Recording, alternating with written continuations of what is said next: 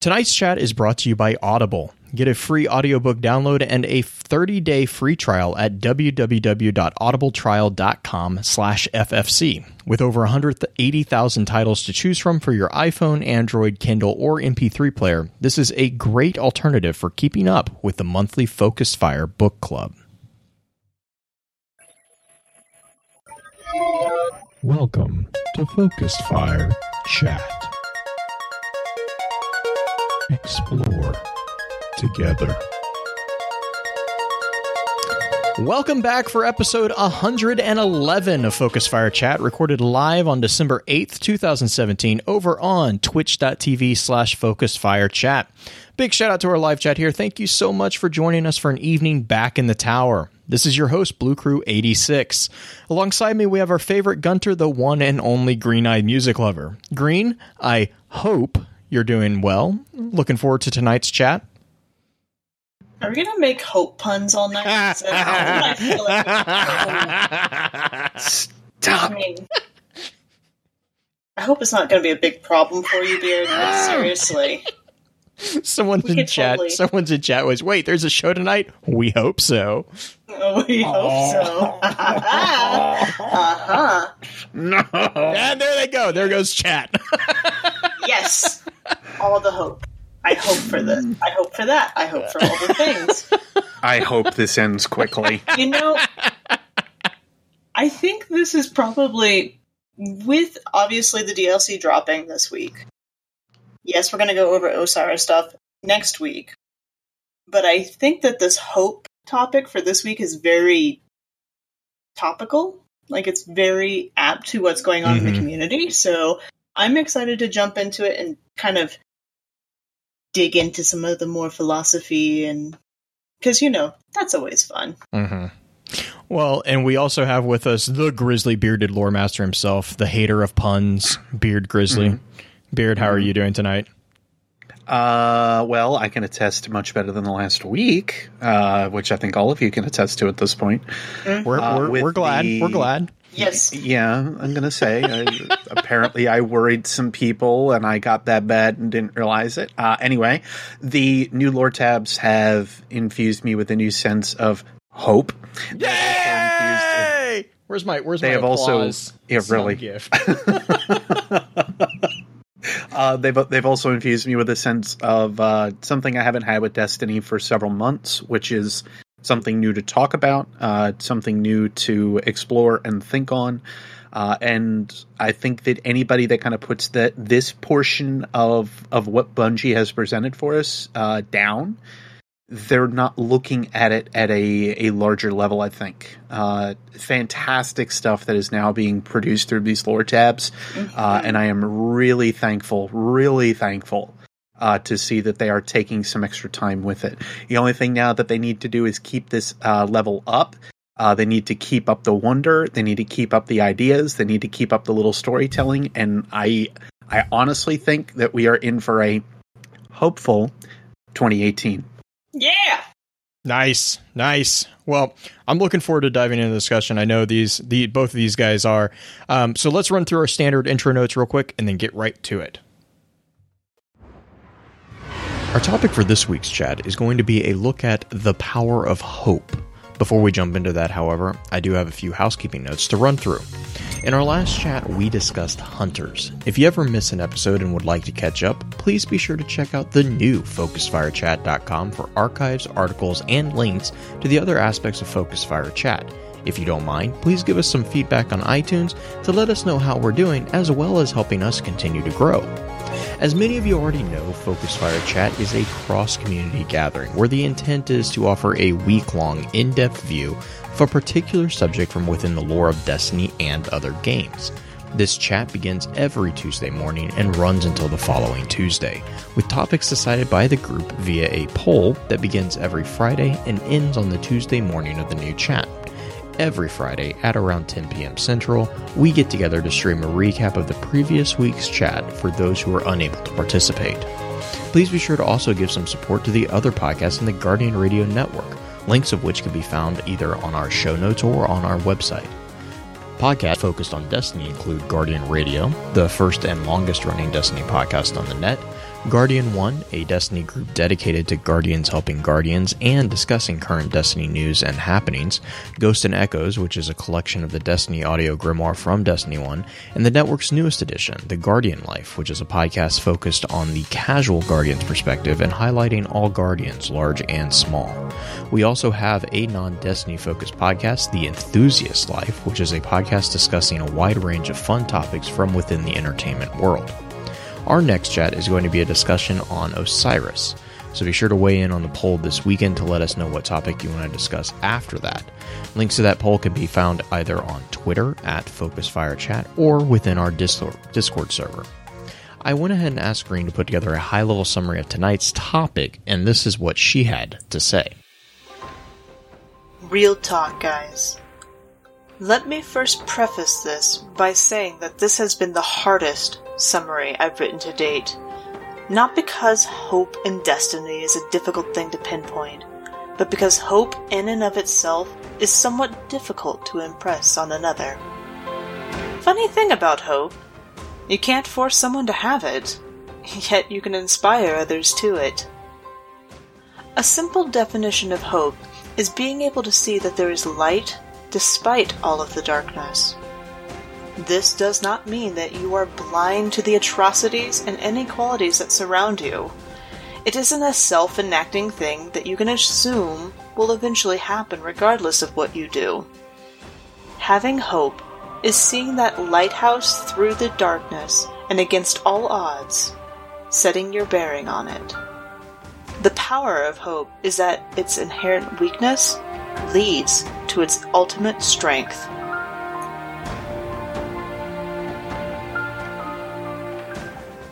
Before we jump into the information and thoughts that the community had about the power of hope, however, let's look at this week's Lost Lore.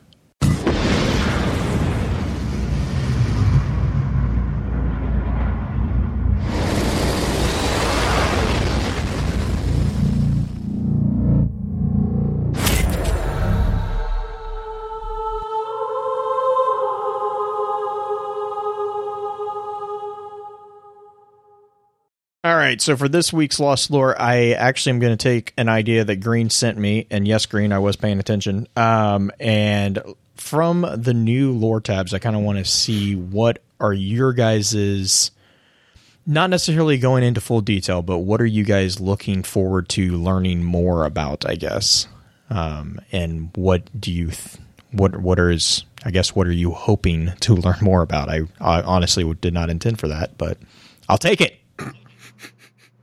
Uh, uh, I I got dibs. Okay, go, go for, for it. it. I think everybody can guess what I'm going to actually talk about.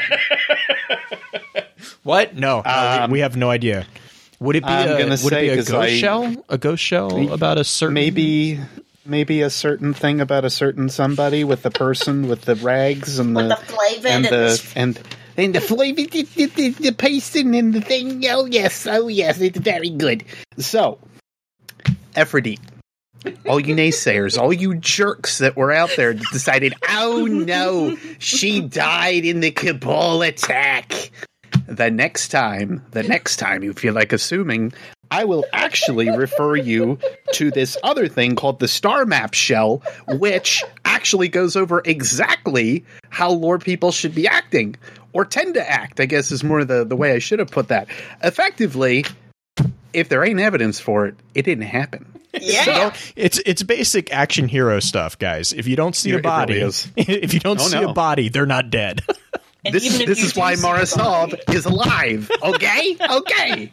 Good good talk, guys. I just um, love the fact that I messaged you and you're like you're literally like the fiftieth person to send this to me. I was like, I'm just covering had, my bases, okay, Beard. Uh, and no, like I I absolutely appreciated every single person that sent me something. Like 100 percent appreciated it because I was like, I've made my stance known that I effectively have have such an important connection with this character, and everybody knows that.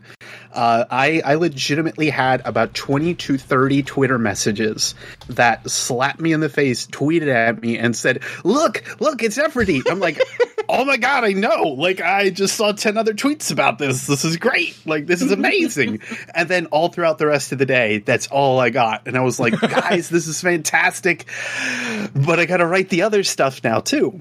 Anyway, that that's my little spiel on that. Uh, what I'm not, what I'm kind of confused about though, I'm not sure what weapon she was necessarily using they say about the white rabbit, and that immediately makes me think of the jade rabbit because realistically, the rabbit on the side of it was actually a a, a white rabbit. So I'm not sure.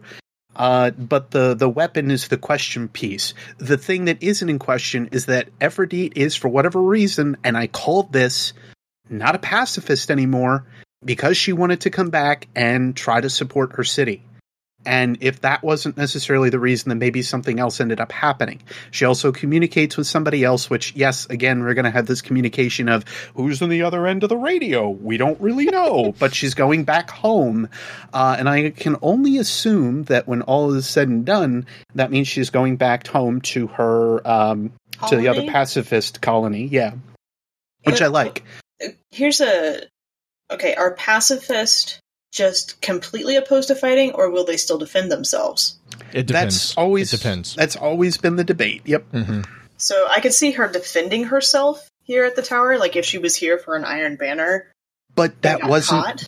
that wasn't the case though with this one like they Right, they was actually set it up she she actually went into the city which i love about this this scene that they paint uh Mhm. this whole setup is that she actually walks into uh the city in in a in refugees clothes uh and she makes it seem like she's just there as as a as a refugee that's it uh she finds a roost she stays there she kills 212 cabal with 199 bullets Yeah, that, kind of, that, that, that surpasses that Oh. surpasses the the I'm defending myself marker.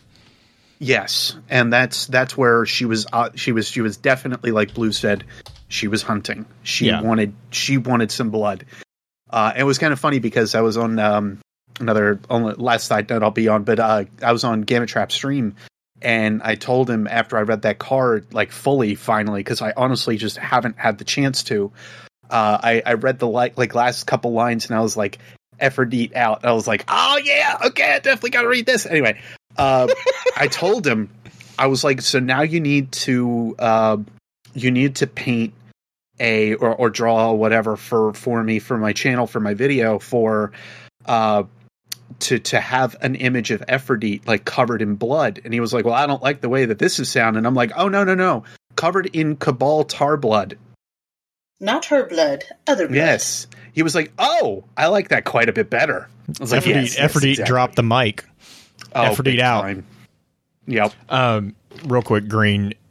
To go back to your question, uh, like pacifist, it, it ranges, but generally speaking, a pacifist usually will not um, defend themselves because ultimately, what they view, what their core belief is, is that any war or any violence at all is unjustifiable. Now, that is not to say that, like the there are degrees of pacifists. Um, obviously, just like with any human, you know, there's there's going to be certain things that set things off, set people off, but that's where you get like the scenes of like the Tiananmen Square, you know, and all the those instances. Those were pacifist resistance, passive resistance, and stuff like that. So. A tr- like a full, and I, I don't want to say a true pacifist because that's that's kind of insulting to any Well, anyone like- who's not who's not gonna i'm not saying that you need to go throw yourself in front of a It's tank like in levels like um, vegans and vegetarians and stuff like that. There's variants yeah in it. so My yeah turn? it it yeah turn? it, yeah yes sorry Yeah, yeah, my turn. So I want to know more about this Ishtar Collective group that came back really strong in this DLC. Uh, Koth, the Sundaresh Experiment 13R card, where it talks about the Vex Radiolaria. mm-hmm. they aren't the only Mhm. ones that talked about the vex radiolaria Mm-hmm. Mm-hmm. Mm-hmm. Mm-hmm. Yes. Yeah. We'll talk about that later. spin foil. I got my first spin foil, and it's actually a pretty decent one, I think. Yeah, and actually, if it's the one that you just dropped on us earlier, yes, it is. Mhm. I, I like it. I like it a lot. Mm-hmm. Um, blue tag I, yeah, uh, I'm honestly really excited to dig into the Lost Prophecies. Um, I really hope that we get a little bit more on them. I know that it, and I understand that you know from a storytelling perspective, prophecies are really difficult, which actually I, I actually appreciate because um, there is actually a verse in the prophecies. Uh, I think it's number eight that Osiris is talking about the difficulties of telling prophecies. Like he actually kind of explains why they're vague and why they're short. Because if you basically if you give too much information, you you risk you run the risk of be creating a self-fulfilling prophecy but then if you're Right. too vague you also run the risk of not warning people enough. And so there's like this fine line and i, I love that osiris is kind of osiris has He's always kind of well osiris has always kind of tiptoed the the what i call the deadpool line which is where you mm-hmm. they're kind of breaking the fourth wall because even in the very original osiris card there's a there's a comment about um, guardians who will do anything for for the promise of uncertain rewards RNG um and like and I like I read that and I was like oh my god he is making fun of the player base. Like he is making fun of MMORPG players basically is because that's what he's saying is that all of us are just mindless automatons who are being who are chasing this supposed carrot on a stick. Um and so like he's always kind of had some of that d- touching. And so like seeing that again in the lost prophecies uh, I, i'm really excited to see where they go with it. But yeah and I, I know we'll probably we'll probably talk about those quite a bit uh, next week i'm hoping at least. They, they probably will have we'll probably have to do our own episode on those as well. That and the cult the cult of the aeons which just Oh my god! I have And so I many spent thirty minutes last night writing out all right yeah of getting those getting all those just uh, to make sure I had it in order and, I have and properly expanded. I was like, so oh my god! so many mixed feelings about that but but yeah I so I, I, I kind of quickly kind of denote them towards like the the shadows of Euro the Vex. Mm-hmm. yeah yeah i got that feeling too like they are yeah like they're the they're the there's like there's osiris and then there's the Mm-hmm. disciples which kind of like you get the feeling especially with this dlc he kind of just rolls his eyes at like whatever like just leave me alone but then there's like this Mm-hmm. cult of aeons who are i, I kind of was getting the same feeling or who are like they make the disciples look lazy they are like Yeah. the fanatics of the fanatics and so I, I was like, I, I, I do like the armor, though. To oh yes, no the the armor looks. I want a full set of that armor. I know, I know. It, uh, it, Like- I will be honest, it does remind me quite a bit of Warframe. Yep. I was gonna say I, I had that feeling. Which side note, like every time Sagira talks, I think of uh, I think of Lotus. I think that's her her name. yeah, Um, the, uh, the- yeah, the, The the voice. I, I always forget what her name is, but I think it is Lotus. Anyway, yeah, Um, the the biggest thing though that uh, I've been seeing creep up about it too, and again, not to get on a big tangent, but Kabr, and I'll just leave it at that. Mm-hmm. yeah, yeah. But all right, so that being said, let's jump into just fair warning. Uh, this this week is we are going to be talking about general themes, so we don't really have any particular like this lore entry says this because hope is kind of one of those things that you know Green kind of mentioned in their summary is it's very prevalent in the Destiny universe, but at the same time, it's not like quotable. Like there's not there's not something that's like, oh, this is this explains this concept. Um, Granted, there are 177 entries on Ishtar Collective that is related to the word hope if you search for it. the majority of them are probably from Zavala. Ah, actually, actually, actually, I don't think I don't think they are. I think, but he No. probably does have he probably does have a large stake in it.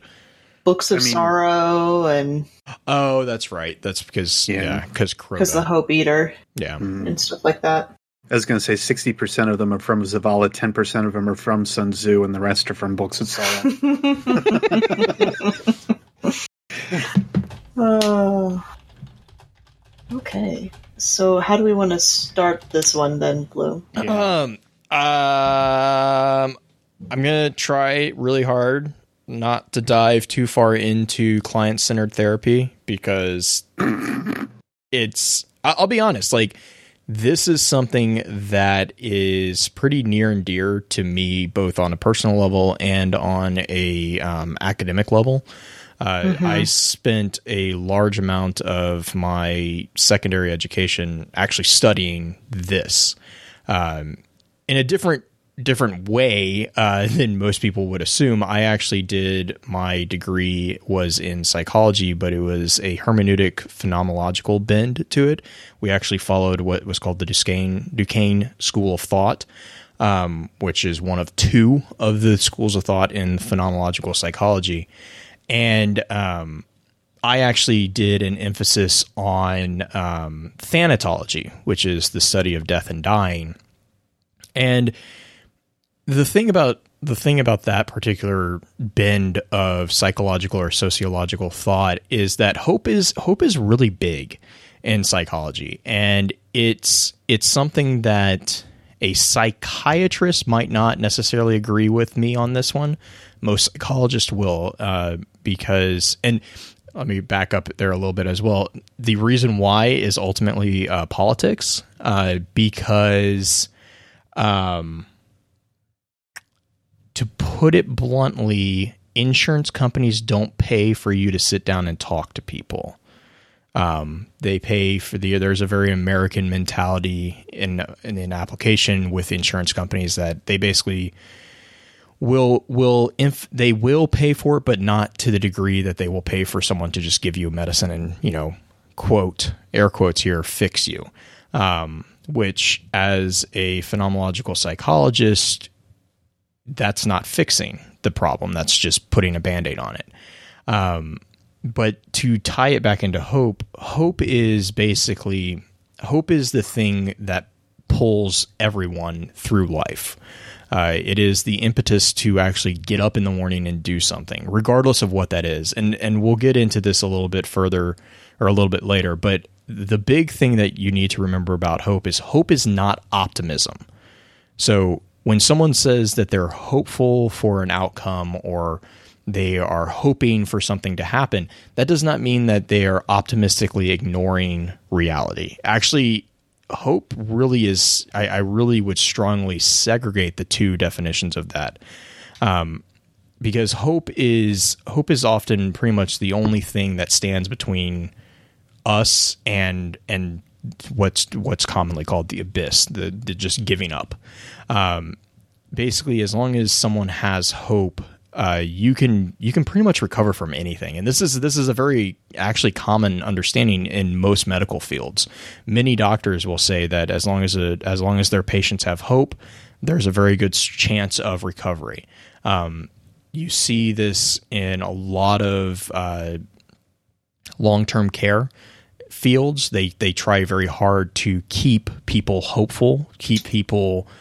Uh, they they give them something to live for. Uh, you see this in writings from, for example, Wiesel from uh, the Holocaust. Uh, he was very he he he is a very good example of um, of it not being a necessarily happy thing there were there were members of the Holocaust who survived on nothing more than the desire for revenge, um, and they they to some some situations actually got it. Uh, and but that it was that it was that hope for revenge that actually gave them a reason to survive the atrocities that was that was being put upon them.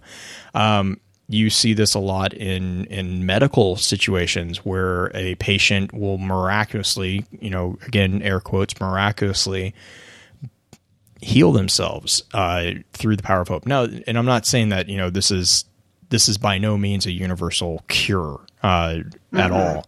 Um, there there are things that are abstractly outside of the ability of the mind to overcome, but one thing that is certain for most medical practitioners and psychologists and anyone who's survived trauma is that the instant that you give up hope, it's done.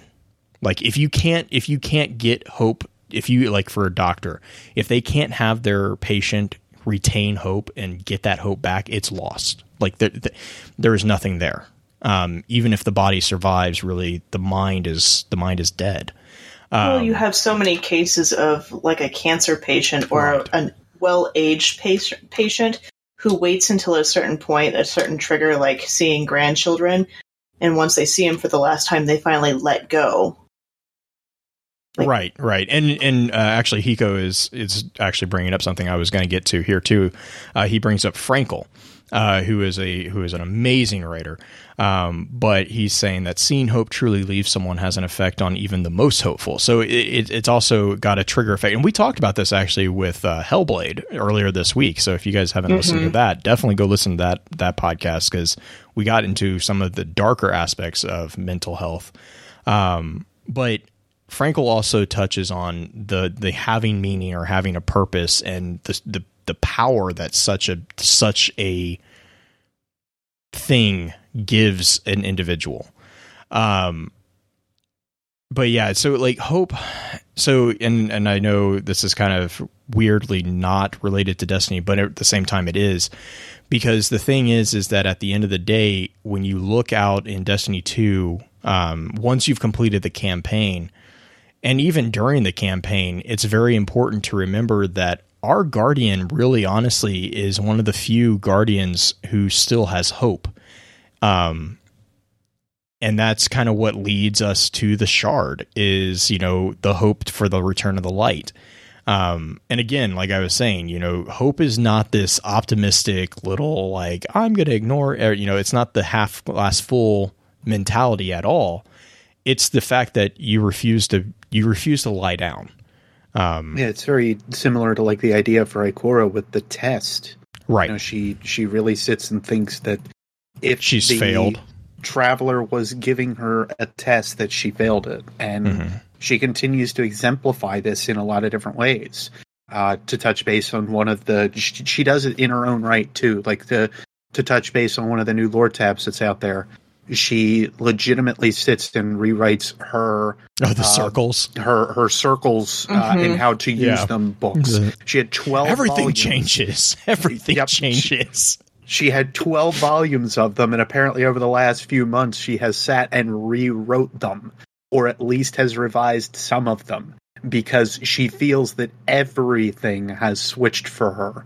And just just that alone, that mentality, like you you force a warlock to rethink what it is that she held so passionately, what she what she felt was the only way to do something, and now all of a sudden she can embrace it in a different way because she found that that hope. She found that different means and a different a different set of rules a different set of laws that existed that she didn't know about before. And for a warlock to express that opinion to for a warlock to express that feeling now again this is kind of sappy in a in a very big lore sense but it's it's perfect for that sense that you're telling something of a a warlock to rethink what it is that they know and Blue, I think you had something from. Yeah, I was just going to say, Cayde, no, no, no. I was just going to say, Cayde really appreciated the rewrite of the books. um, Oh, it was the best part. That- it was like the ultimate punchline. I swear to God.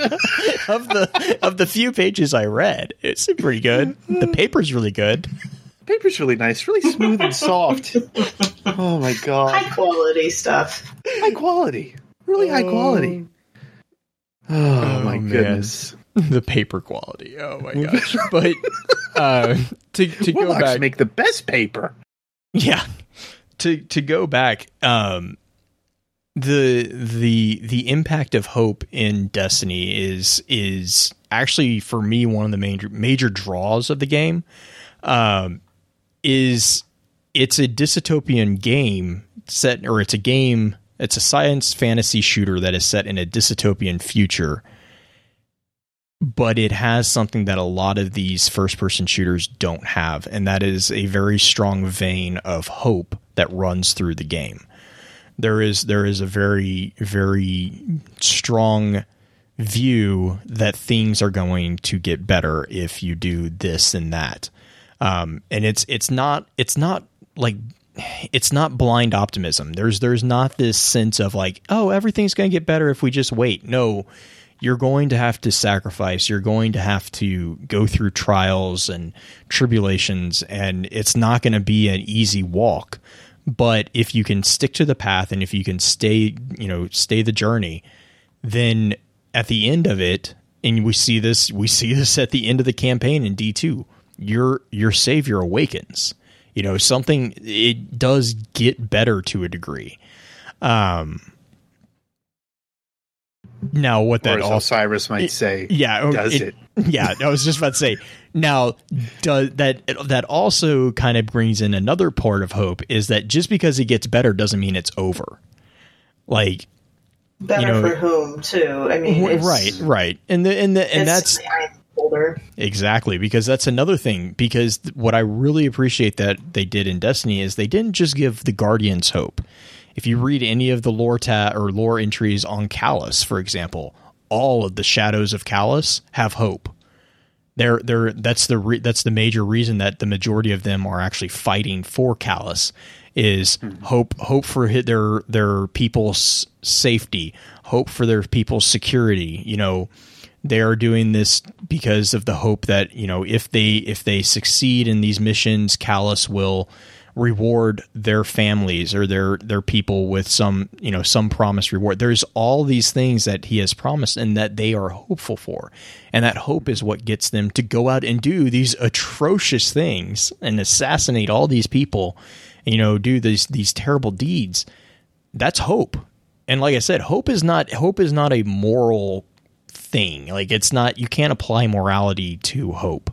Hope is merely the the the effect that draws you forward. It's it's a it's a weird thing because it's the effect that creates the cause that creates the it's a never-ending circle because as you hope you can do more stuff and then as you do more stuff you can get more hope. Like it's it's a very odd psychologically thing to explain. Well, it's a it's a cyclical. It feeds upon itself. Right. Yes. Well, I I guess my point is like it's a chicken and the egg situation because you're not really Right. you- you- it's not you can't really say oh yeah well it's because of hope that I got up and did this but you did something else which led you to understand like it's it's a very first mover argument um there's there's actually in psychology real quick there's a really really big break in the the academic thought. And around 1991 uh, there was an individual named Charles Snyder and a, a number of colleagues of his but they published a number of articles on something called the hope theory. And this was really you see this in a lot of what's what's kind of colloquially called positive psychology nowadays.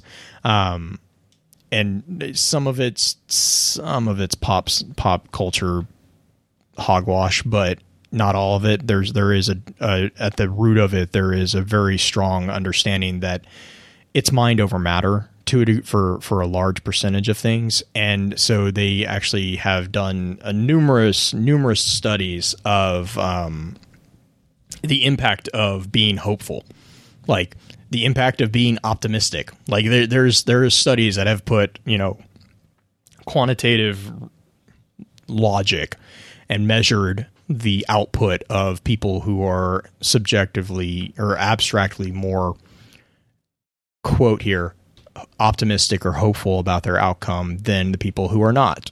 And you know the studies there's like i said there's numerous studies on it. And some of them are really actually quite fascinating um, and i can definitely get you some of those. If anyone who's interested in that just just message me and i'll i'll be sure to get you those. Um, but that's that's again that's called the hope theory. That was from about 91 um, within destiny though we we have um, we have a couple stories that really, really kind of stand out for examples of the power of hope.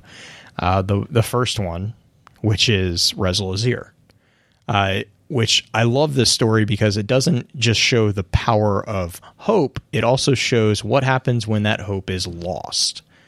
Um, because it's you know, it's the very very standard story of a hero who who lives long enough to become a villain, to quote another hero. Um, and so you see the rise of the that of that character and the solidification of the risen into the guardians because they hoped for something more. You know they they wanted to stand for something more. They wanted to protect the city. They put an end to the faction wars.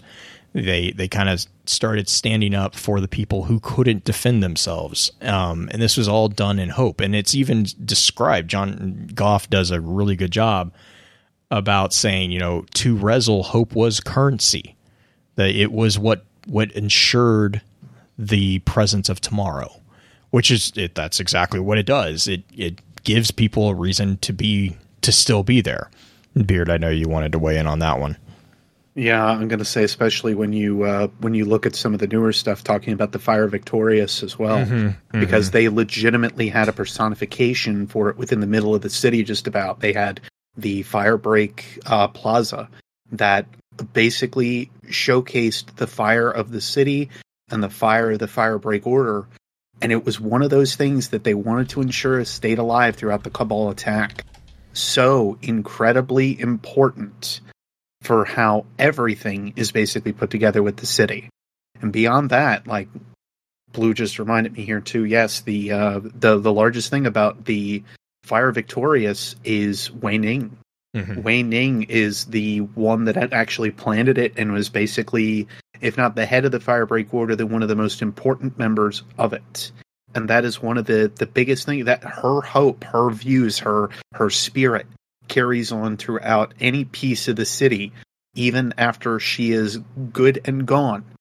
We still look to that flame as a part of hope for the city and the importance of that particular piece of story is uh, Callisto having saved mm-hmm. it during the attack because the fire breaks the firebreak order thought that it was lost and then yeah. when they found out that that was um, green you were just talking you were talking about that before the show i think the ghost shell i can't remember which ghost shell it is that is talking about it but basically it's it's called the Fire Victorious. Fire actually. Victorious. Okay. Uh, they they actually just named it exactly off of it, but they they legit ripped embers from the mm-hmm. original Fire Victorious and stuffed them into their ghost shells and said, "We will carry Wei Ning's flame uh, into every battlefield and right. every which was which was amazing. I love that because they were oh. originally if you if you read the entry, um, originally they were going to reinstate the plaza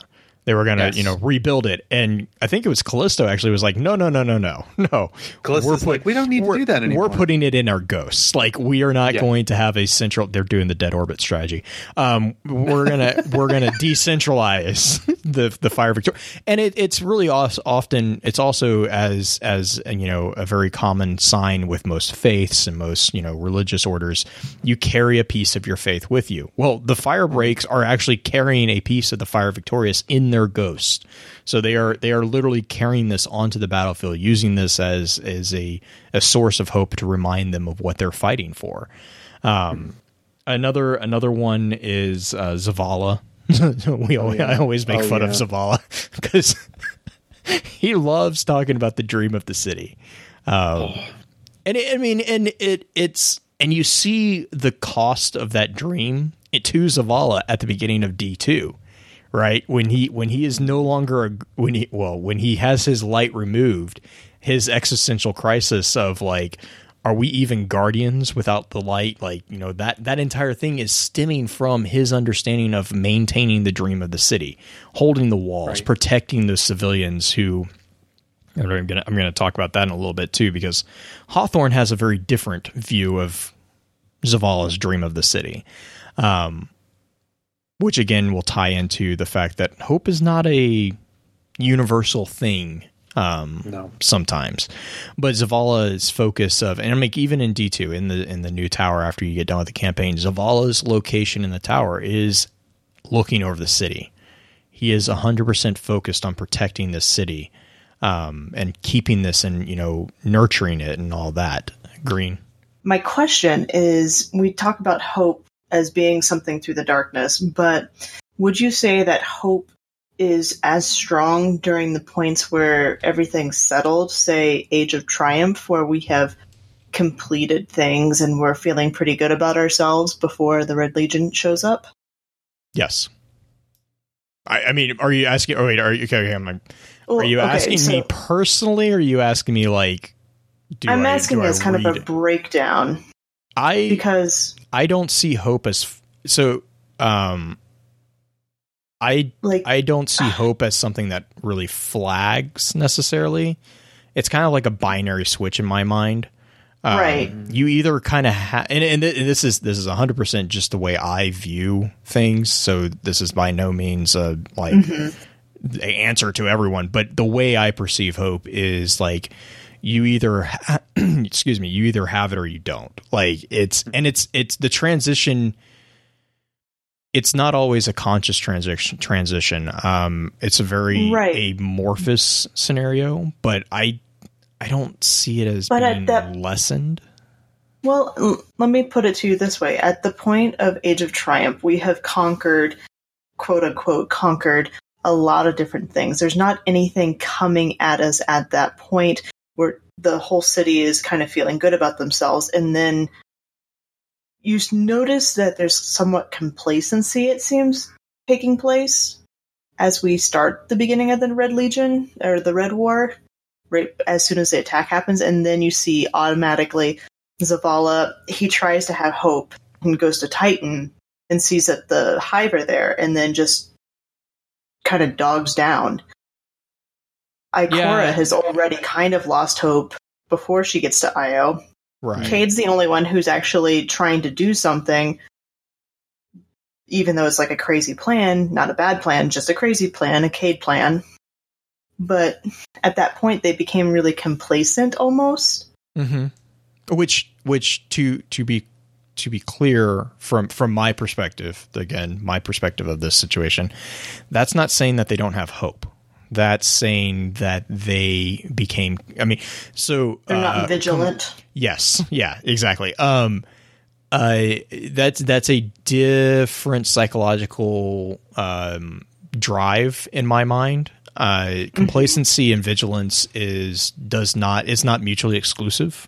Uh, or it you can have vigilance and have hope, or you can be complacent and have hope right. still. Um. It's just they hope in what at that point because correct now that that right right and that's where i'm kind of like it, hope is a transient thing um and again it's a motivator it's a uh, Mm-hmm. one of one of the i'm trying to remember who it was uh Kaufman, Scott Kaufman calls it. Uh, he says that hope is not a feel-good emotion, but a dyna- It's called a dynamic cognitive motivational system, uh, Right. which which basically what that means is that when it's present, uh, your emotions follow your cognition instead of your cognition following your emotions, which sounds like a lot of gibbly, you know, gargle. But basically, what that translates into is that I will decide on a plan of action, and my emotional state will fall in Bend to line. your will? Yeah, it will fall in line to support that plan of action. Whereas if you are um, if you're in a dissonance with that, you're and anyone and the reason I'm kind of tiptoeing around this is because it's a really difficult topic to talk about because people who are severely depressed, people who are bipolar will know what the what I'm saying here.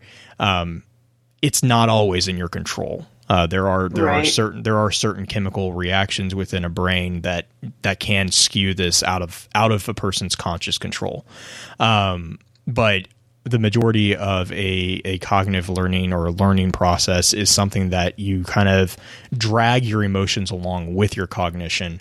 Uh, whereas if you're, you know, uh, bipolar, for example, if you're a manic and if you're in a manic episode, your cognitions kind of are screwed. Like they're they're just. I mean, like you you I- uh, yeah, it's I mean, just and- it's and I- the I mean chemical imbalancing Right. and stuff like that. which It's- is where mean, which is where the people ex- neurotransmitters. yeah, right, and people experience everybody experiences that. I mean, everybody's true, made true. Bi- bipolar is bipolar is just a very it's a very strong magnification of that, which is. is why I was is. using it. It's it's an easy it's an easy way to see that um, in Right. presence. So like if you ever uh, another way is like, hey, Black Friday. let's let's go with a safe one. Black well, not safe for anyone who got trampled. I'm sorry, but Black Friday, right? You know, you're you're on you're on the shopping spree, and all of a sudden you realize that you're you know hundreds of dollars in debt. But you didn't think. I mean, that's when your cognition followed your emotions, not your emotions following your cognition. Um, sorry, Green. Sorry, I just saw. No, no, I'm not. I'm not even. Not even going to go there. Um, simply because I I don't have I don't. Uh, anyways, anyways. Um, but like basically, the thing is, is like I I go back to it. Like I I see what you're saying about the the age of triumph being an age of hubris or an age of resting on your laurels. Um, which I agree. I, I completely agree with it. You know, that's that's kind of what it did definitely seem like. You know, we've beaten everybody that come up against us. You know, and you know anyone outside of the game, anyone who knows basic storytelling is like, yeah, oh, this is going to end badly. like this this story arc is gonna this there's going to be fire and tribulation in your future.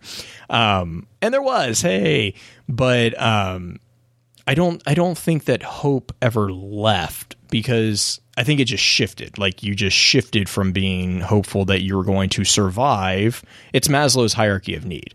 You're no longer fighting for survival. Now you're fighting for you know uh, additional security or you know self actualization. You know whatever Right. tier tier of the It's- pyramid you're on. Right. At that point, we were probably, I mean, it's still the hope for the traveler, but we were secure and everything. So the advancements of arts and stuff like that would probably be. Right. Right. I mean, again, it. hi, throwing going back to to Maslow's uh, Maslow had a hierarchy of needs. Sorry, uh, real quick for anyone who wasn't familiar, Maslow has a higher uh, what's called hierarchy of needs, uh, which is basically a uh, different tier system of developmental safe points or milestones. Securities. Yeah, securities.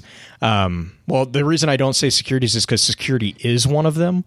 Um, right. but- it's but like anyways- if you if you attain it, Right. Oh, yeah. then yeah, you yeah, can move enough, on into enough. the next one. Right.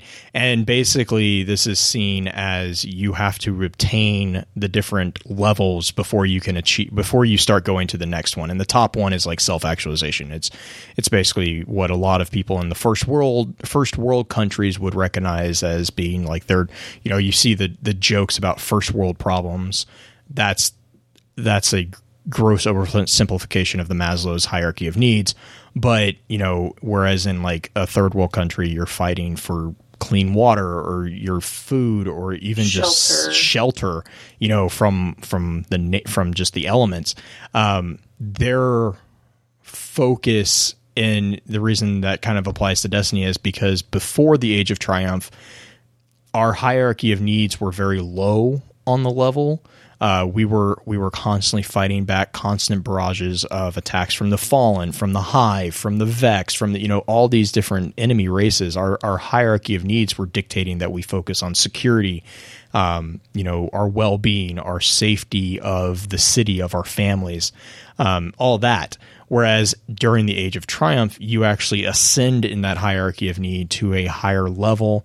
You start seeing things like political security, uh, ambition, uh, you know, business business stuff. You start seeing this, and that's not saying that that stuff is bad.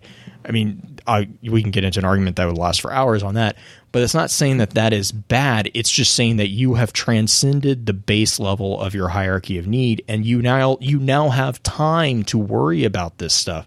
Whereas before, you didn't have time to worry about that because you were worried about getting food on the table.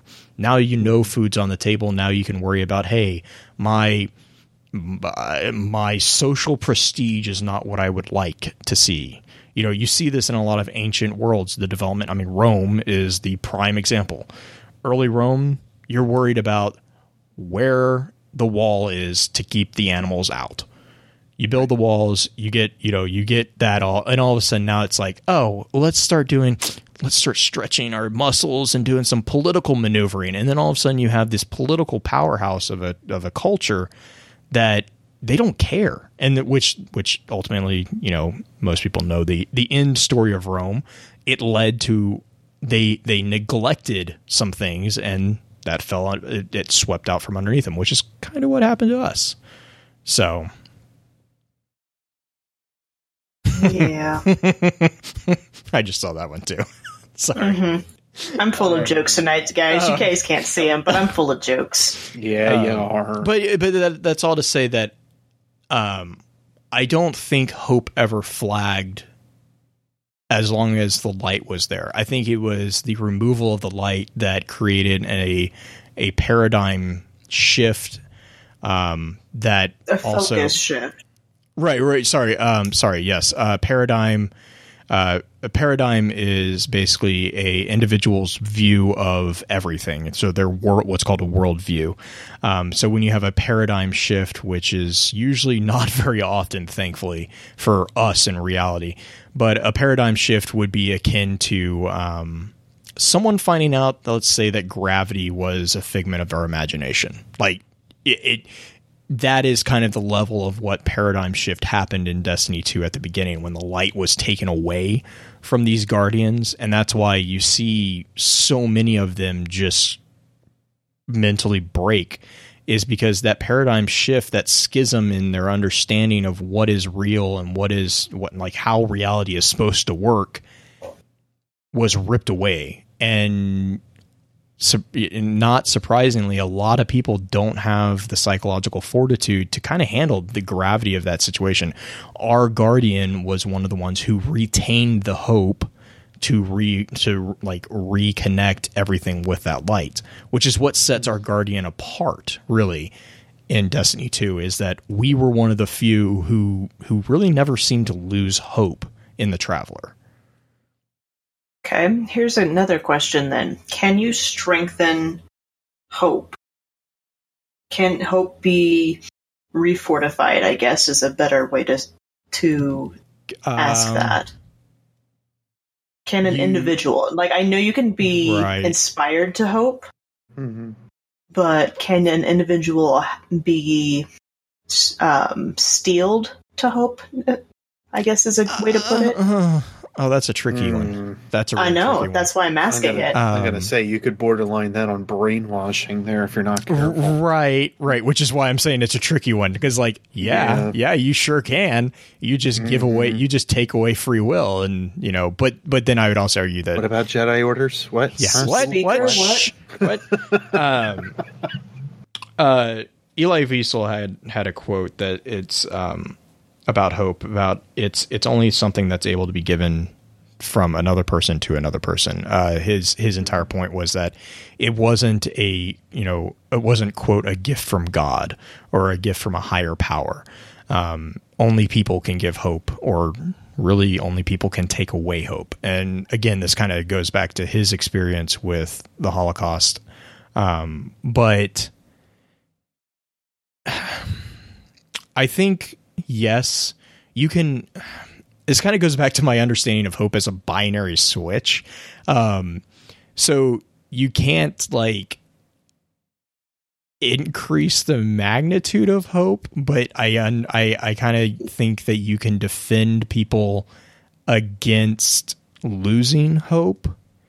Um, and that's usually seen in in things such as like uh, inspirational speeches, inspirational deeds, uh, heroics, heroics being one of them. You know, giving people Well- an example to live Right. towards.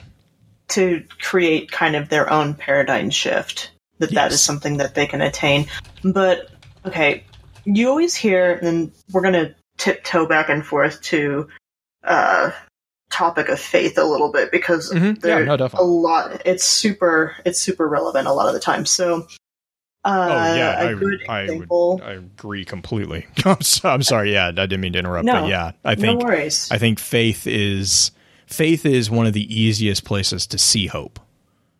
it's one of the most talked about things It- like right, in too. faith is hope in something or faith in something which technically I, I don't think they're synonymous i don't i mean they're considered synonyms but i i have mixed feelings about them being synonymous because What hope and faith?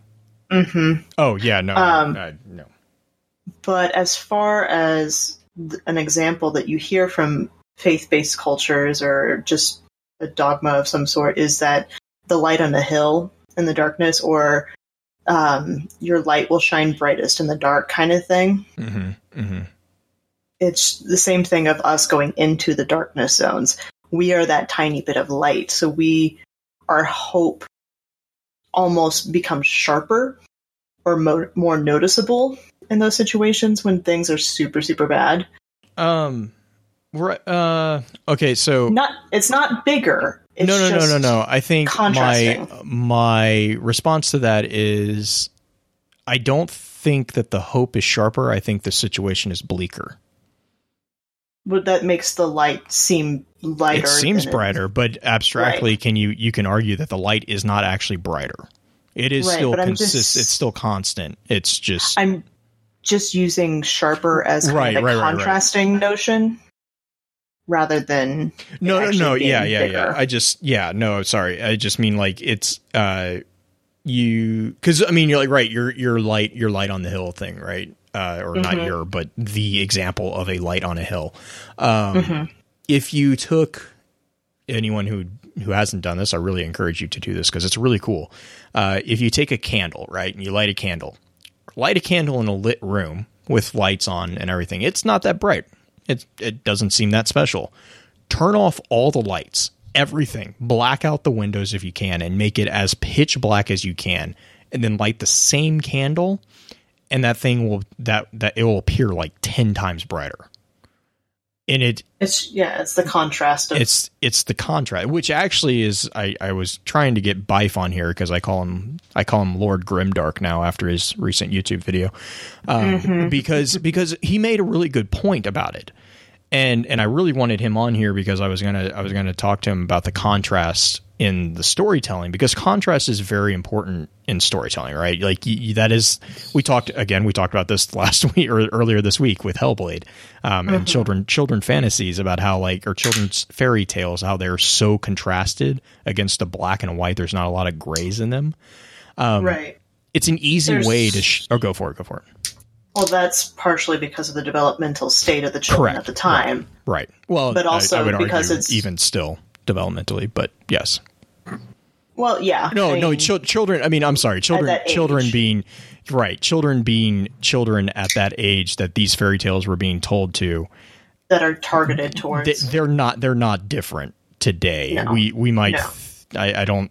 I don't know. I, I- I'm. As far okay so like as just to explain that to go a little further before you jump on more uh, Mm-hmm. It. educational psychology uh, psychology a child is very concrete until about middle high school is when they start becoming a lot more abstract based everything's black and white to them and you can notice this very very simply if you go up to a child and just sarcasm is not something they get a lot of times unless they're taught that from their family.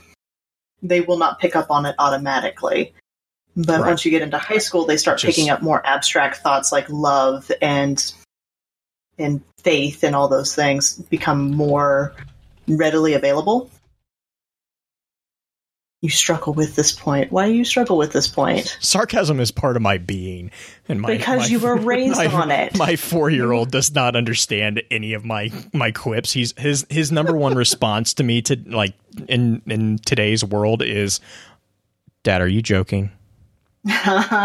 And I'm like, like no, like literally, if I say anything, there is a probably eighty to ninety percent chance that his response will be, "Are you joking or are you serious right now?" And I have to be, I'm like, and I actually sometimes have to stop and think and be like, uh, joking. And he's like, Right. okay. And then and then he does the adorable little okay. and it's uh-huh. like, I'm like, oh god, the forced laughing. don't, don't force laugh, dude. Don't force laugh. I love kids. but at yes, that age. I was so I was sweet. like I was raised on sarcasm, so like it's yeah, it's part of my he will I'm sorry to say probably get that from me. I have a, one of my okay. favorite one of my favorite memes is the I'm going to die for being sarcastic at the wrong time. Mhm. Um so sorry. Uh but no, going back to the so the concrete, yes, uh, children children's developmental psychology. I mean, honestly, I, I, know everyone likes to think that we're so much more refined, but really on really at the base, psychological development has has really not changed. Not changed. It's I mean, a kid a kid still needs to be in a highly contrasted environment, especially during fundamental growth years on a on a psychological level um, to teach it, teach him or her social norms, right? That's that's the point of parents is to teach them social norms, or parent, or what, whatever you want to say it. Um, parenting. Parenting. There you go. Uh, I am not by by all means. I defer to Green when it comes to child psychology because I I focused my education on the the other half of life. so that was the beginning part. I focused on the ending part. Um, just to oversimplify that four years of my life. Um, but so yeah, I, but I do remember I had we had to take a couple uh, developmental psychology classes, and I do remember because I mean I grew up on Grimm's fairy tales. That's that's right. the fairy tales that I grew up on.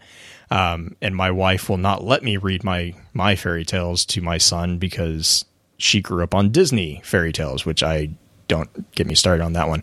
Well, also but, think about like oh Looney God. Tunes. Looney Tunes oh, yo, incredibly. They're Go. and they're incredibly crass sometimes. Oh my gosh, they're amazing.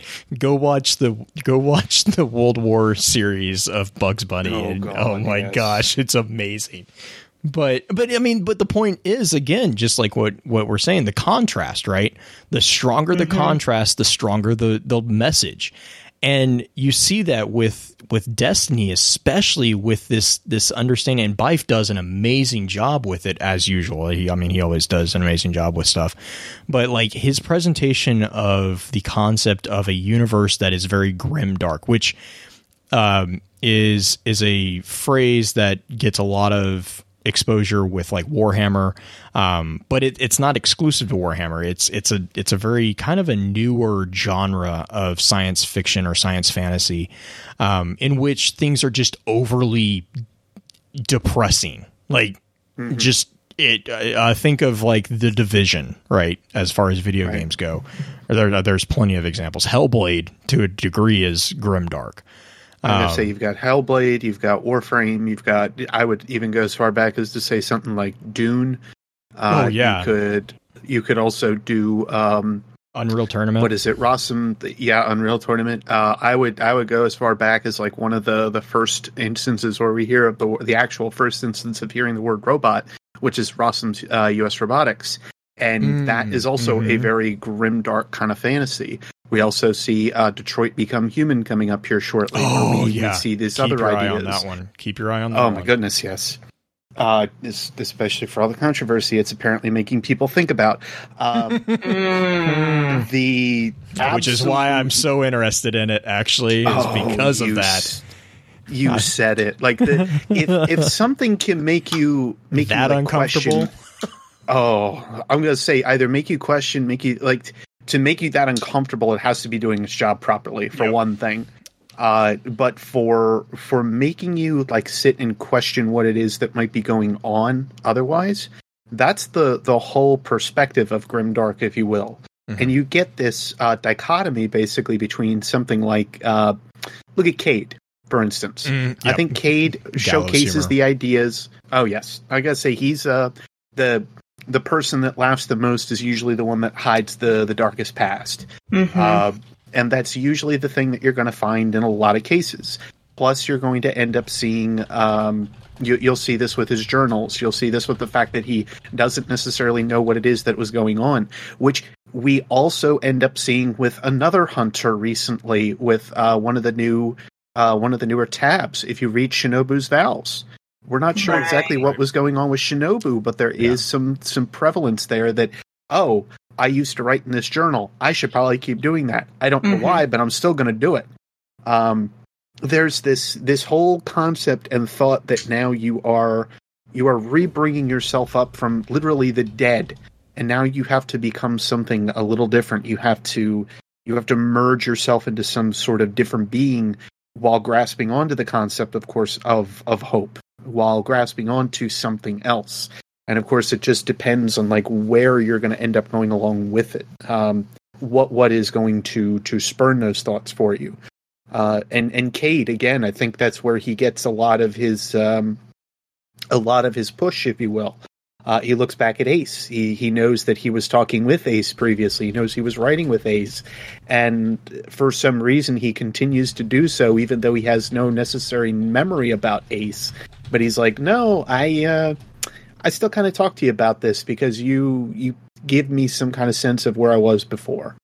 Um, that's just a a very interesting little uh, pathway, causeway within the the world of Destiny to me, only because it showcases there's there's this level of humor that you need to take and level of of happiness that you need to take even though things look bleak even though you don't know your past even though you don't know what it was that you you came from. Uh, and the the Clovis Bray saga I think is a perfect example of that besides as well like just carrying on with the way that that all pretty well handles from Siva or before that. Just ugh. Um, yeah. Ugh. yeah. Clovis Bray. Speaking of, more thoughts on Dido came up from uh, some other stuff. Anyway, I saw that. anyway, Mhm. the biggest thing that that constantly gets shoved in our faces, though, like we, well, when you go back to the tower, and, and I, I like this about the artistry that's here within Destiny.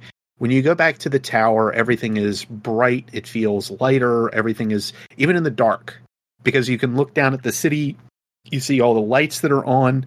Uh, all the lights are even on up at, excuse me, in the high wall and everything too, because it's not a tower; it's a high wall.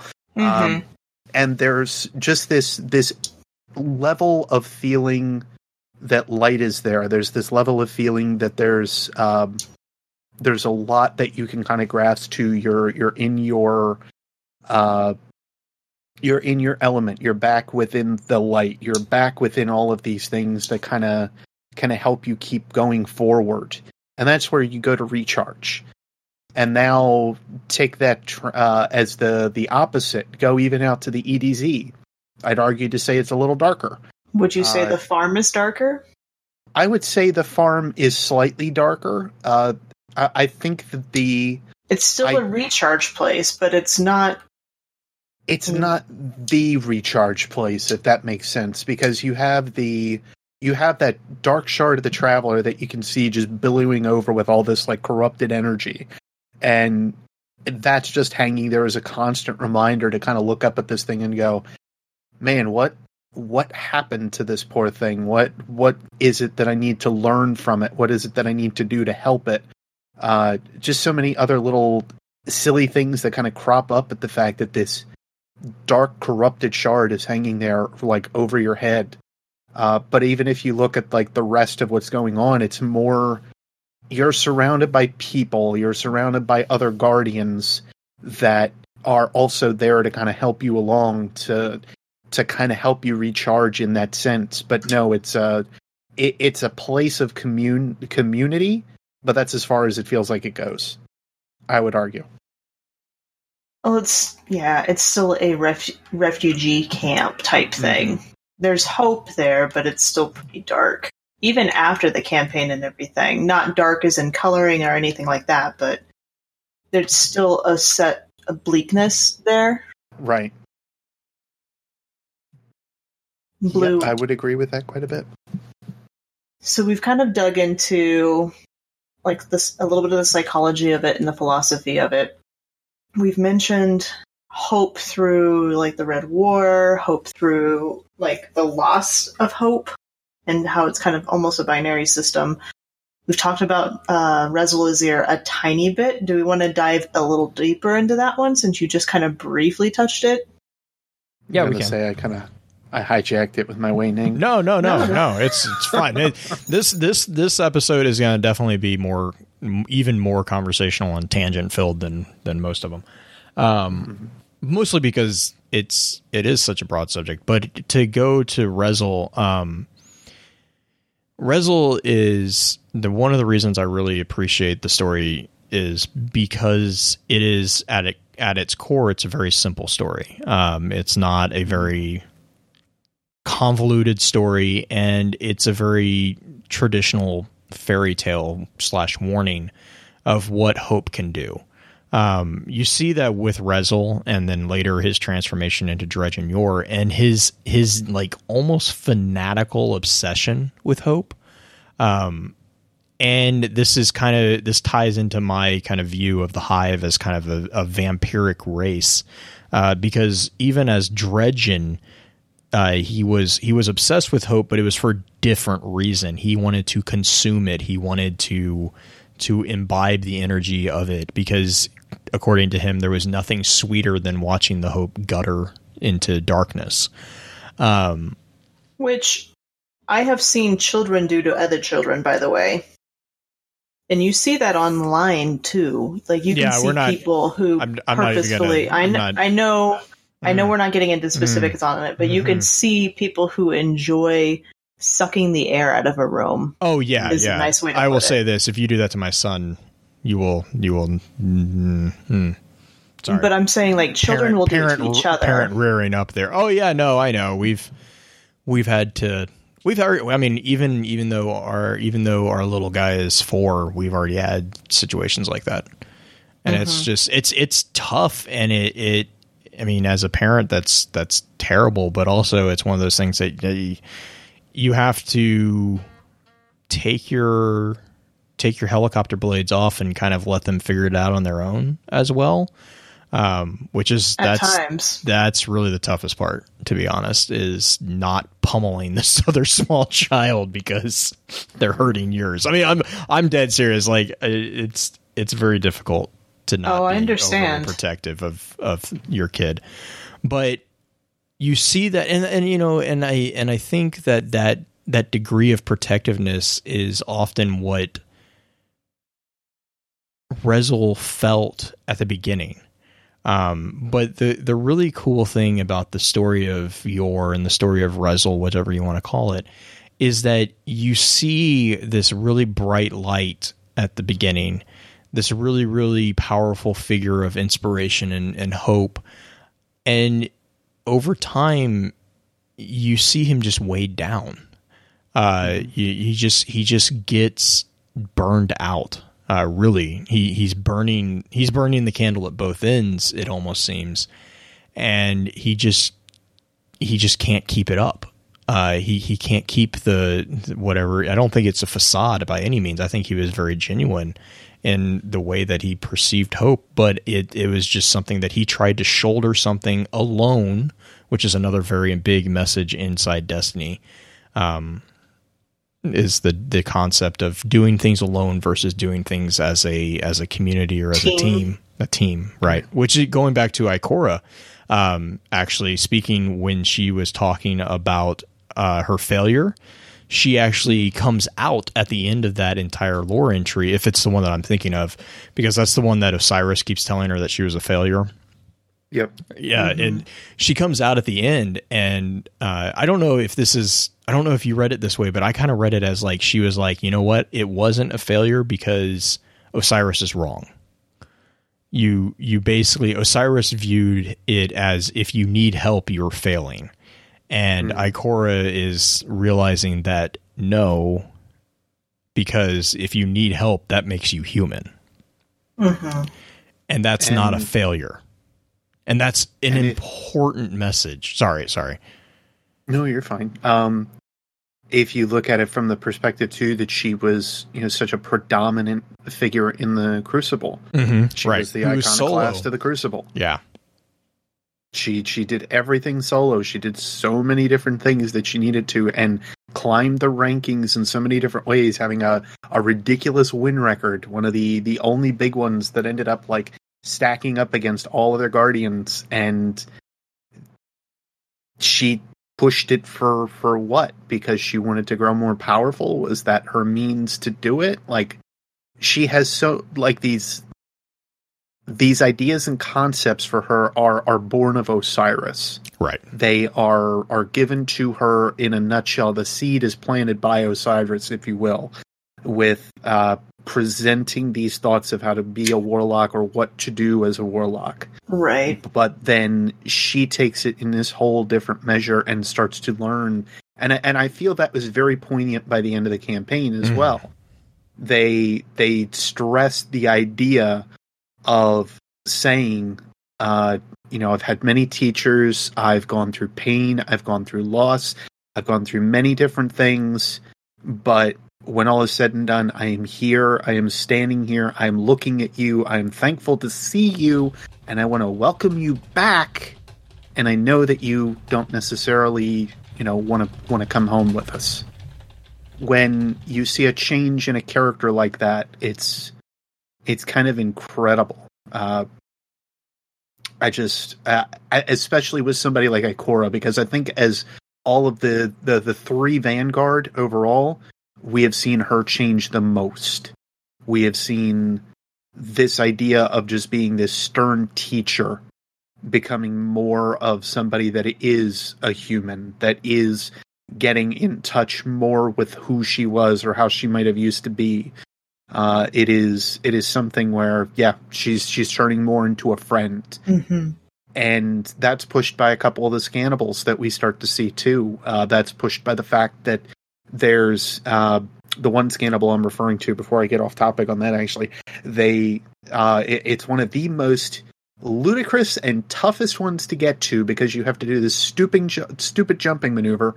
Uh, but by New Monarchy, you can do this scan that'll actually talk Oh, about God. how Ikora is trying to put. You remember the one? Mm-hmm. um, how Ikora is trying to push to get uh, people to uh, come in and out of the tower more often. And Ghost says that's a really nice thing to see. It's a, a fantastic thing to see that we're starting to get more civilian interaction. Uh, Oh and yeah, I do remember the, that one. Right. And then the uh, the one newer. Now I forget if it's a sparrow or if it's uh, if it's a ghost shell. I want to say it's a, a ghost shell. Uh, they we actually get a little bit of a city herald uh, that actually pops up and starts to talk about well i was finally admitted into where the guardians are are able to be and i can safely tell you that even though we thought the guardians would act the exact same way that we do we were completely wrong they dance a lot All the time. and I was just like, "Oh my goodness!" You know that like this is new to them. This is new to the city, and well, they haven't been able to see us that much. well, they've been pushed away from the tower so much. Like you've got these, you have so few. um It was the Daft Punk ghost. Yes, the the uh the the, the electro ele, electro. I can't hear it. It's No. the Daft. Yeah, it's the Daft Punk it's- ghost. I'm just gonna call it that from now on. I love that. Electronica shell is what it's Electronica called. shell. Okay. Yeah, Yeah. no, but it's, it is it's- Daft Punk. It is. It is henceforth called the Daft Punk Ghost. oh my But goodness! yes, now I we're gonna have that. Pentatonix in here. I Love that. That that was fantastic when they pulled that. Um, and there was there was another point I wanted to. make. oh yes, uh, so Al Sector. Uh, Mhm, Al Sector mhm. was one of the only biggest points otherwise that we knew of that existed where we had these civilians be kind of integrated into the system for that brief time. Now, obviously, we have people like we have Banshee, we have Eva Levante, uh, we have quite a few others that have kind of been admitted into the tower because they're very trusted people. But then you have these certain ones that are allowed in and out once in a while. Uh, and there's a ton of different things that can kind of be born of uh, of like what Al Sector alone kind of implied for civilian relations to the Guardians and to the Tower. Can I? I'm going to circle back on something real quick. Sure, So we were talking about Rezyl. yeah, we got off topic again. No, no, no. It's okay. I'm I'm circling back because this is a point I wanted to make during this. Is that you see this with celebrities? They Mhm, get so mhm. used to the adoration and everything like that that they start to act out and do things that would get them different kind of attention because they get that high from the attention they get or the inspiration they c- cause. Do you think that's something that Rezyl could have experienced himself. Like he was, he was put up Yes. on a shelf as the guardian, the inspiration, the bright one, and now he's just like, okay, this is. I know you. No, I don't want this kind of thing. Yeah, no, I, I think that hubris. I mean, yeah, no, hubris had a huge component in his his uh, his downfall.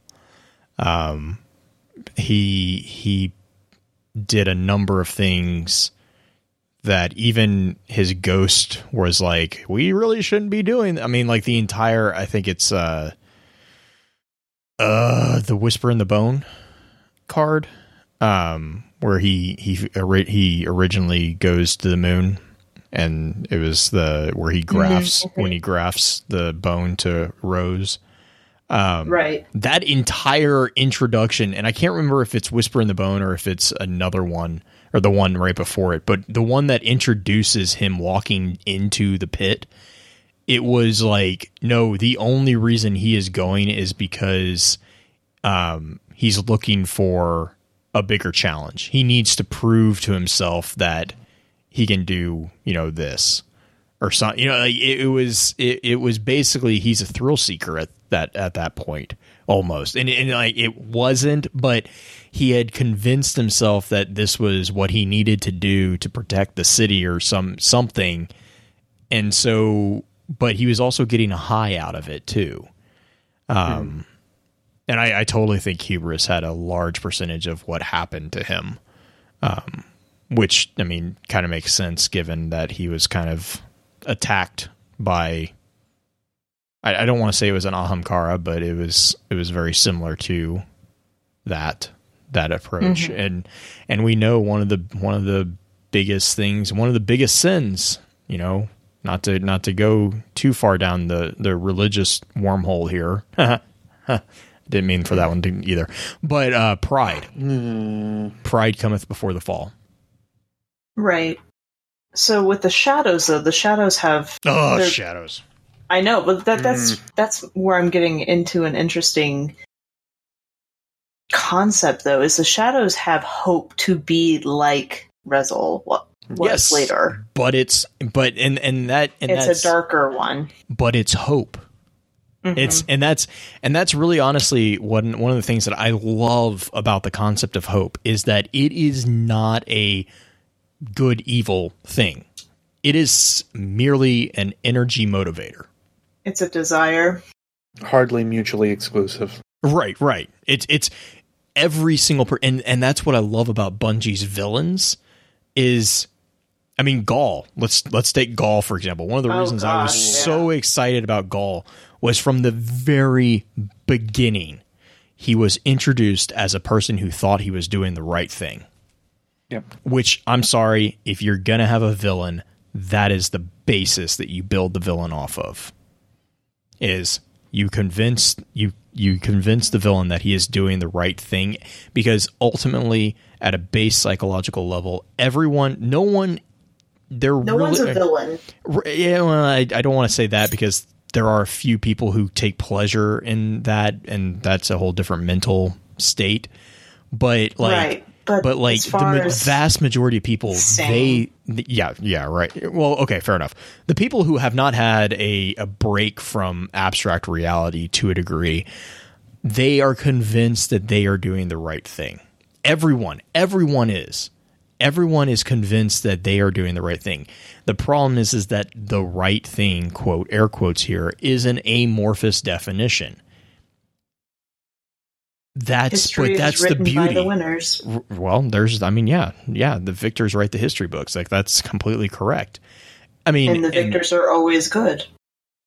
of course of course they are i mean i'm not historically Sorry. no no i mean it's just it's just one of those things that like when we're talking about the hive it's very difficult for me not to compare them to the crusades um, because to me there is a very strong um, especially with Fundament, the entire situation with Fundament, uh, the Hive remind me quite a bit of a lot of the earlier Crusades, and especially in the Middle East on both sides, and uh, especially with the taking of Granada uh, with the slaughter at Atarn Atoll or Karn Karn Atoll reminds me a lot of the the entire realm of battle that was Spain during the Crusades. Uh, and if you if you want to know more about that, I'm more than happy to kind of talk about that in detail in Discord. Uh, but there, there's a very large like connections, uh, parallels between those two. Um, and I don't, and I'm not sure if that was intentional or if that's just me, um, knowing the trivia knowledge that I know and playing the game and reading these cards kind of things. Um, but to me, that is a very good example because in the same way that uh, uh, um, the same way that Aurash, I think was the, was she in the Aurash mode at that point, or was she still? she wasn't Fundament? Oryx yet. Yeah, on Fundament. Oryx is Oryx is later.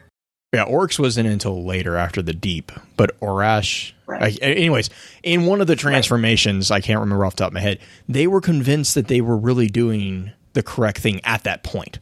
Like at that Right. point, they had already gotten the revenge, and they were trying to live up to a bargain that they had made, which was a Faustian bargain. uh, Everyone agrees. It was a dumb Yeah, bargain.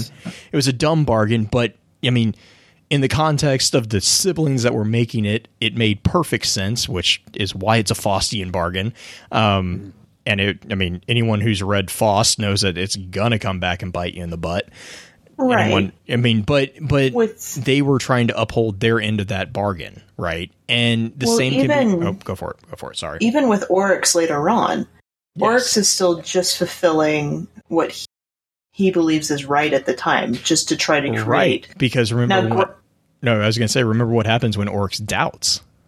Mhm. he has to be he, his his path quote unquote has to be corrected but there is a point at which oryx kind of questions and he's like uh is this the right thing and and Right. even savathun to a degree has well savathun seems to question it all the time which makes sense given her her sphere of power but like she's always questioning is this the right thing is this is this what we really should be doing you know whatever um, Right. Now, I will I will mention something because that Savathun was brought up in chat. It's hard to say that Savathun is a quote unquote just absolute evil villain because we don't know her perspective. yes correct All we've I- ever gotten is Oryx's perspective and our own. That's it. And told As far as Savathun, well, and Toland's as far as Savathun goes, but there hasn't been a whole lot that we've gotten from her because we haven't really met her yet. We just have had encounters with her minions. right um and then to oh go for it beard go for it Even Xivu Arath, we honestly don't know too much Well, about. actually we either. know Like, even we even know less about her than yeah, either of the other be- two. because there's there's a lot of interaction between Oryx and Savathun, and we at least see a few things, especially like uh, Oryx handing over uh, Quria Blade Transform to Savathun as one of the biggest ones. Uh, so it's obvious that they still talk pretty often. I'm sure that her and uh, or her, technically her, Oryx and Xivu Arath also talk quite often. Mhm. Uh, but it's just a matter that we don't necessarily see those interactions. And the problem we're also, you know, these books are full of lies. We're not sure how much of that is also going to end up being uh, true in that kind of scope.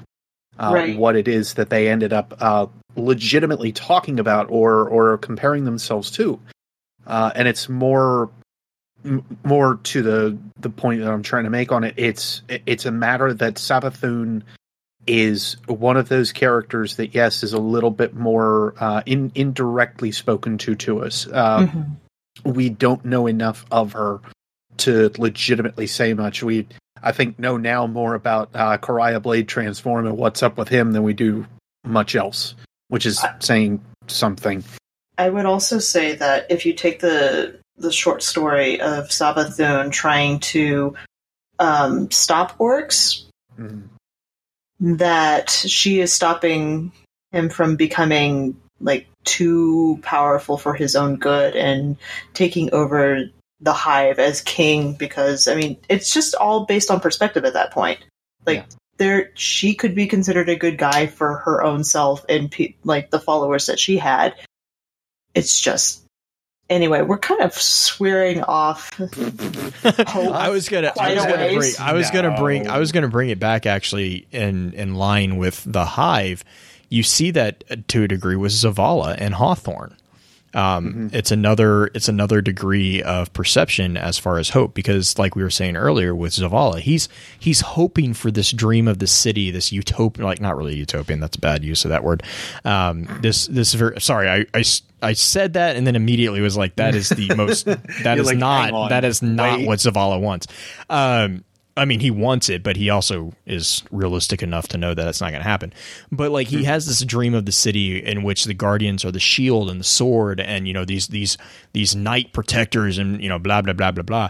Um, and then you get Hawthorne in D two, and Hawthorne's like, yeah, you know, there's another place with walls and guards that you're not allowed to leave. We have another word for that too. It's called a prison. And it's like, I mean, to me, when I heard that line the first time, I was like, oh, like, I mean, I had kind of thought about, like, I had thought about it, like, really briefly in D1, but I hadn't really, I, I just, you know, we didn't have the perspective of civilians really. Um, we didn't also know if civilians were allowed to leave or not.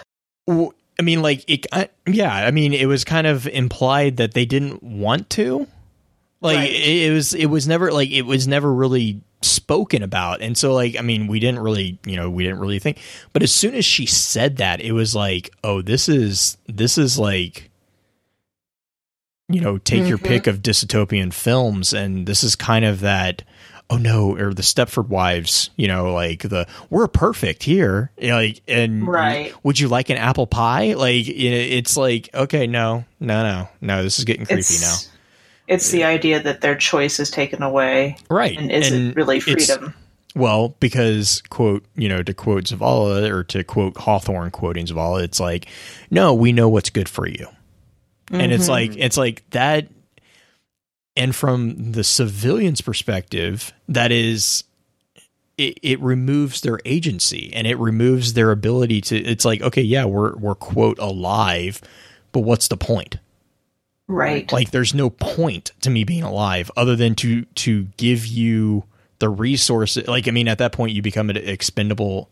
You can see it being a, a breath away from a, a very strange dictatorship and a very abusive relationship in the sense that the guardians demand tithing from the civilians almost you know to kind of go with the feudal presentation there. Like mm-hmm. You have to give us plasteel armor. You have to give us these glimmer you know things and and all this stuff. And it's like no this is this is actually this is a problem.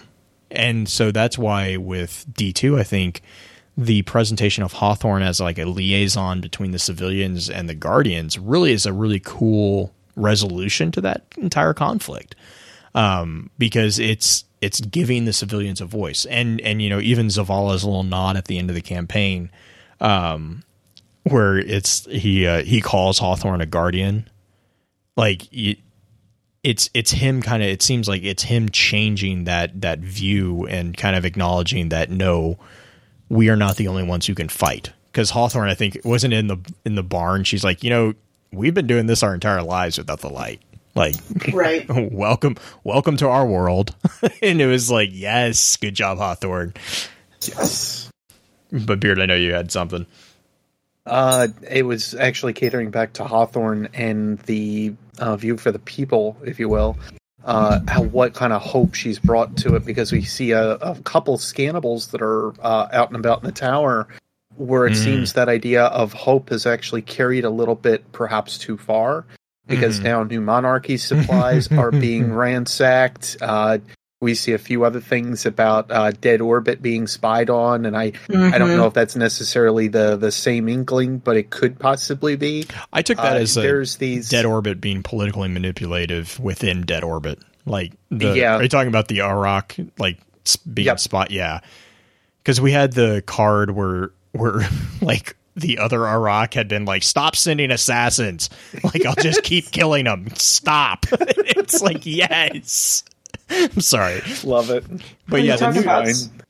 the uh that was from D1 I think was the yeah, I was gonna say. the uh there was a he was I can't remember I think it was an Arok who was hiding in a cave and one of the other Aroks kept sending like assassins after him. And he was just like he basically wrote a letter to this other Arok that was like stop. I'm going to just keep killing them. So just stop. And it was like the like weirdest funny not funny card because and he was also obsessed with the taken but like but um no the the new monarchy thing i always took that more as also the civilians being pissed because new monarchy is often um part of the police force. Right. and so they were kind of like because i think new monarchy kind of took like when the tower fell i got the sense that new monarchy kind of spearheaded the the Well, they- relief effort i guess you would call it. They they would almost have to in I- a way, but also with the at least for like the police force, there were several factions of guardians that now no longer exist, like the peace. Uh, the oh the peacemakers. peacekeepers peacemakers yeah The Right. peacekeepers, yeah, they were they were basically like destroyed when the cabal hit. So Mhm. there were several pieces that just they, they don't exist anymore, like as functioning bodies, like the speaker. There is no speaker right now. There is no peace uh, peacekeepers. There's several bodies that are just gone from the tower in that respect. But sorry, Green, I know, I know you wanted to say something. It's okay. There's also a scannable in the tower that actually says that all the factions are working together to re-instigate within the city. It's there, that one's over by Ikora, Hmm. off in the corner, but I Yeah, mean, it's still it's still this idea of togetherness and a consensus, even with the speaker not right. perhaps at the head of it. Well, and that's what I, I kind of can dig about it. It's Mhm. us now working together without a a thing that's a quote unquote unifier or a thing that did bring us hope previously. It is No. now us acting as like a uh, as like a, a push on our own. Right, you're not being told to have hope because of the traveler. Bec- you can you can discover hope yourself, or you can. And I, it's such a hard word to try to work around. Um, Mm. there's different spots in the tower where people go to contemplate, Right. and this is after the Red War. They're contemplating things now Yep. about things that have happened and things that are going to happen. There's a spot for Hawthorne. There's a spot for um, Amanda, Amanda. Holliday. Yep. I mean, they're just they're all just thinking about life and like why, which I think is really cool. They're also thinking they- about the experiments that are going on in the. T- Wait, what? Uh, Yay! Idle dialogue. More experiments. the experiments are getting loose. No, no, all the experiments. we are not of them. doing Destiny Resident Evil. Yeah, really. Sorry. You you said No, like there there are have- you said that there are places of contemporary thought or for contemplation. I was like, oh man, all the civilian idle dialogue is like there is so many like weird one liners. Like smuggling has gone up by I can't remember what what percentage, but it's like yeah we Which- chased this we chased this little girl through the sewers and. I was like what like what Which makes sense. Oh, yeah. not, not the little girl through the sewers, the smuggling part. Right, right, right, Mm. right. Yeah, you you start allowing civilians into the tower, and you know they get their hands on all these things that normally they would be out of. I mean, that's the entire storyline of of Veist, right? Is all Mm-hmm. the all the weapons that we are so used to. Yes, I know the colony completely was an amazing. Re- No. I was going to talk about the spider gun. yeah, that's the colony. It's so cool. Uh-huh. But You've seen it in action? No, I just read the tab because oh, oh my, god, gosh. it's so cool. it's so cool, guys. Like I mean, go I watch. I want go it. watch Mr. Fruit's video. Like he played he did a review on it from somebody else's account and the they're, they're little spiders that crawl after you and climb up the wall and it's so cool. It's the coolest gun I've seen in Destiny 2 so far. But um but Veist was i mean that foundry was built around the concept that civilians didn't have access to the more prestigious foundries like suros and Daito and uh well not nadir but um Hakke. Nadir was kind of the low point. But anyways um Which I just. I, I love Nadir. Like they just make Yeah. jokes. They make jokes so easy for themselves. But um, I was gonna say like the the contrast between between Zavala and Hawthorne really shows more than anything how hope is not is not an abstract good thing or bad thing. It's just a motivator. Because Zavala's hope led to this police state that Hawthorne's hope was to get out of you know her her hope was directly in conflict with Zavala's hope to a degree that she was viewed as a criminal in the city. Mm-hmm. I mean, granted, she also stole things, so I mean, like she she was actually a criminal, but like She was a smuggler. she was a of some smuggler sort. of of some of some kind. But I mean, like her her primary hope was to escape, and you start kind of getting the feeling that she wasn't the only one. I mean, the whole the whole story of the Rat King, for example, um, you know, is is kind of tying into that that idea of escaping into the wilds and surviving on your own without having to rely on these, you know, militaristic police forces and and that makes a lot of sense for those of us who you know who are who are lucky enough to live in in countries that are dictatorships um, or bad dictatorships. Um, you know, we, we don't have we don't have militia and we don't have these military curfews and stuff like that. So, but I mean, if you if you think about it, in the last city, it would make sense that they would have that because they're at war. They are at a constant war with the fallen, with the hot you know, whatever pick pick your flavor of enemy. So they they technically do have grounds to say, hey, curfew. You know, we we need to be able to patrol the streets, and we need to be able to know that you know any movement on streets after this certain amount of time is you know not not necessarily sanctioned, and that can easily translate into V for Vendetta sec- situation. uh, it's a terrible movie, but yes, The book is good. the book is good. hmm yeah. I just I yeah, Guy Fawkes is like such like such a weird Oh yes. figure. Although that speech is still one of my favorites. Which one? The V one? Uh huh.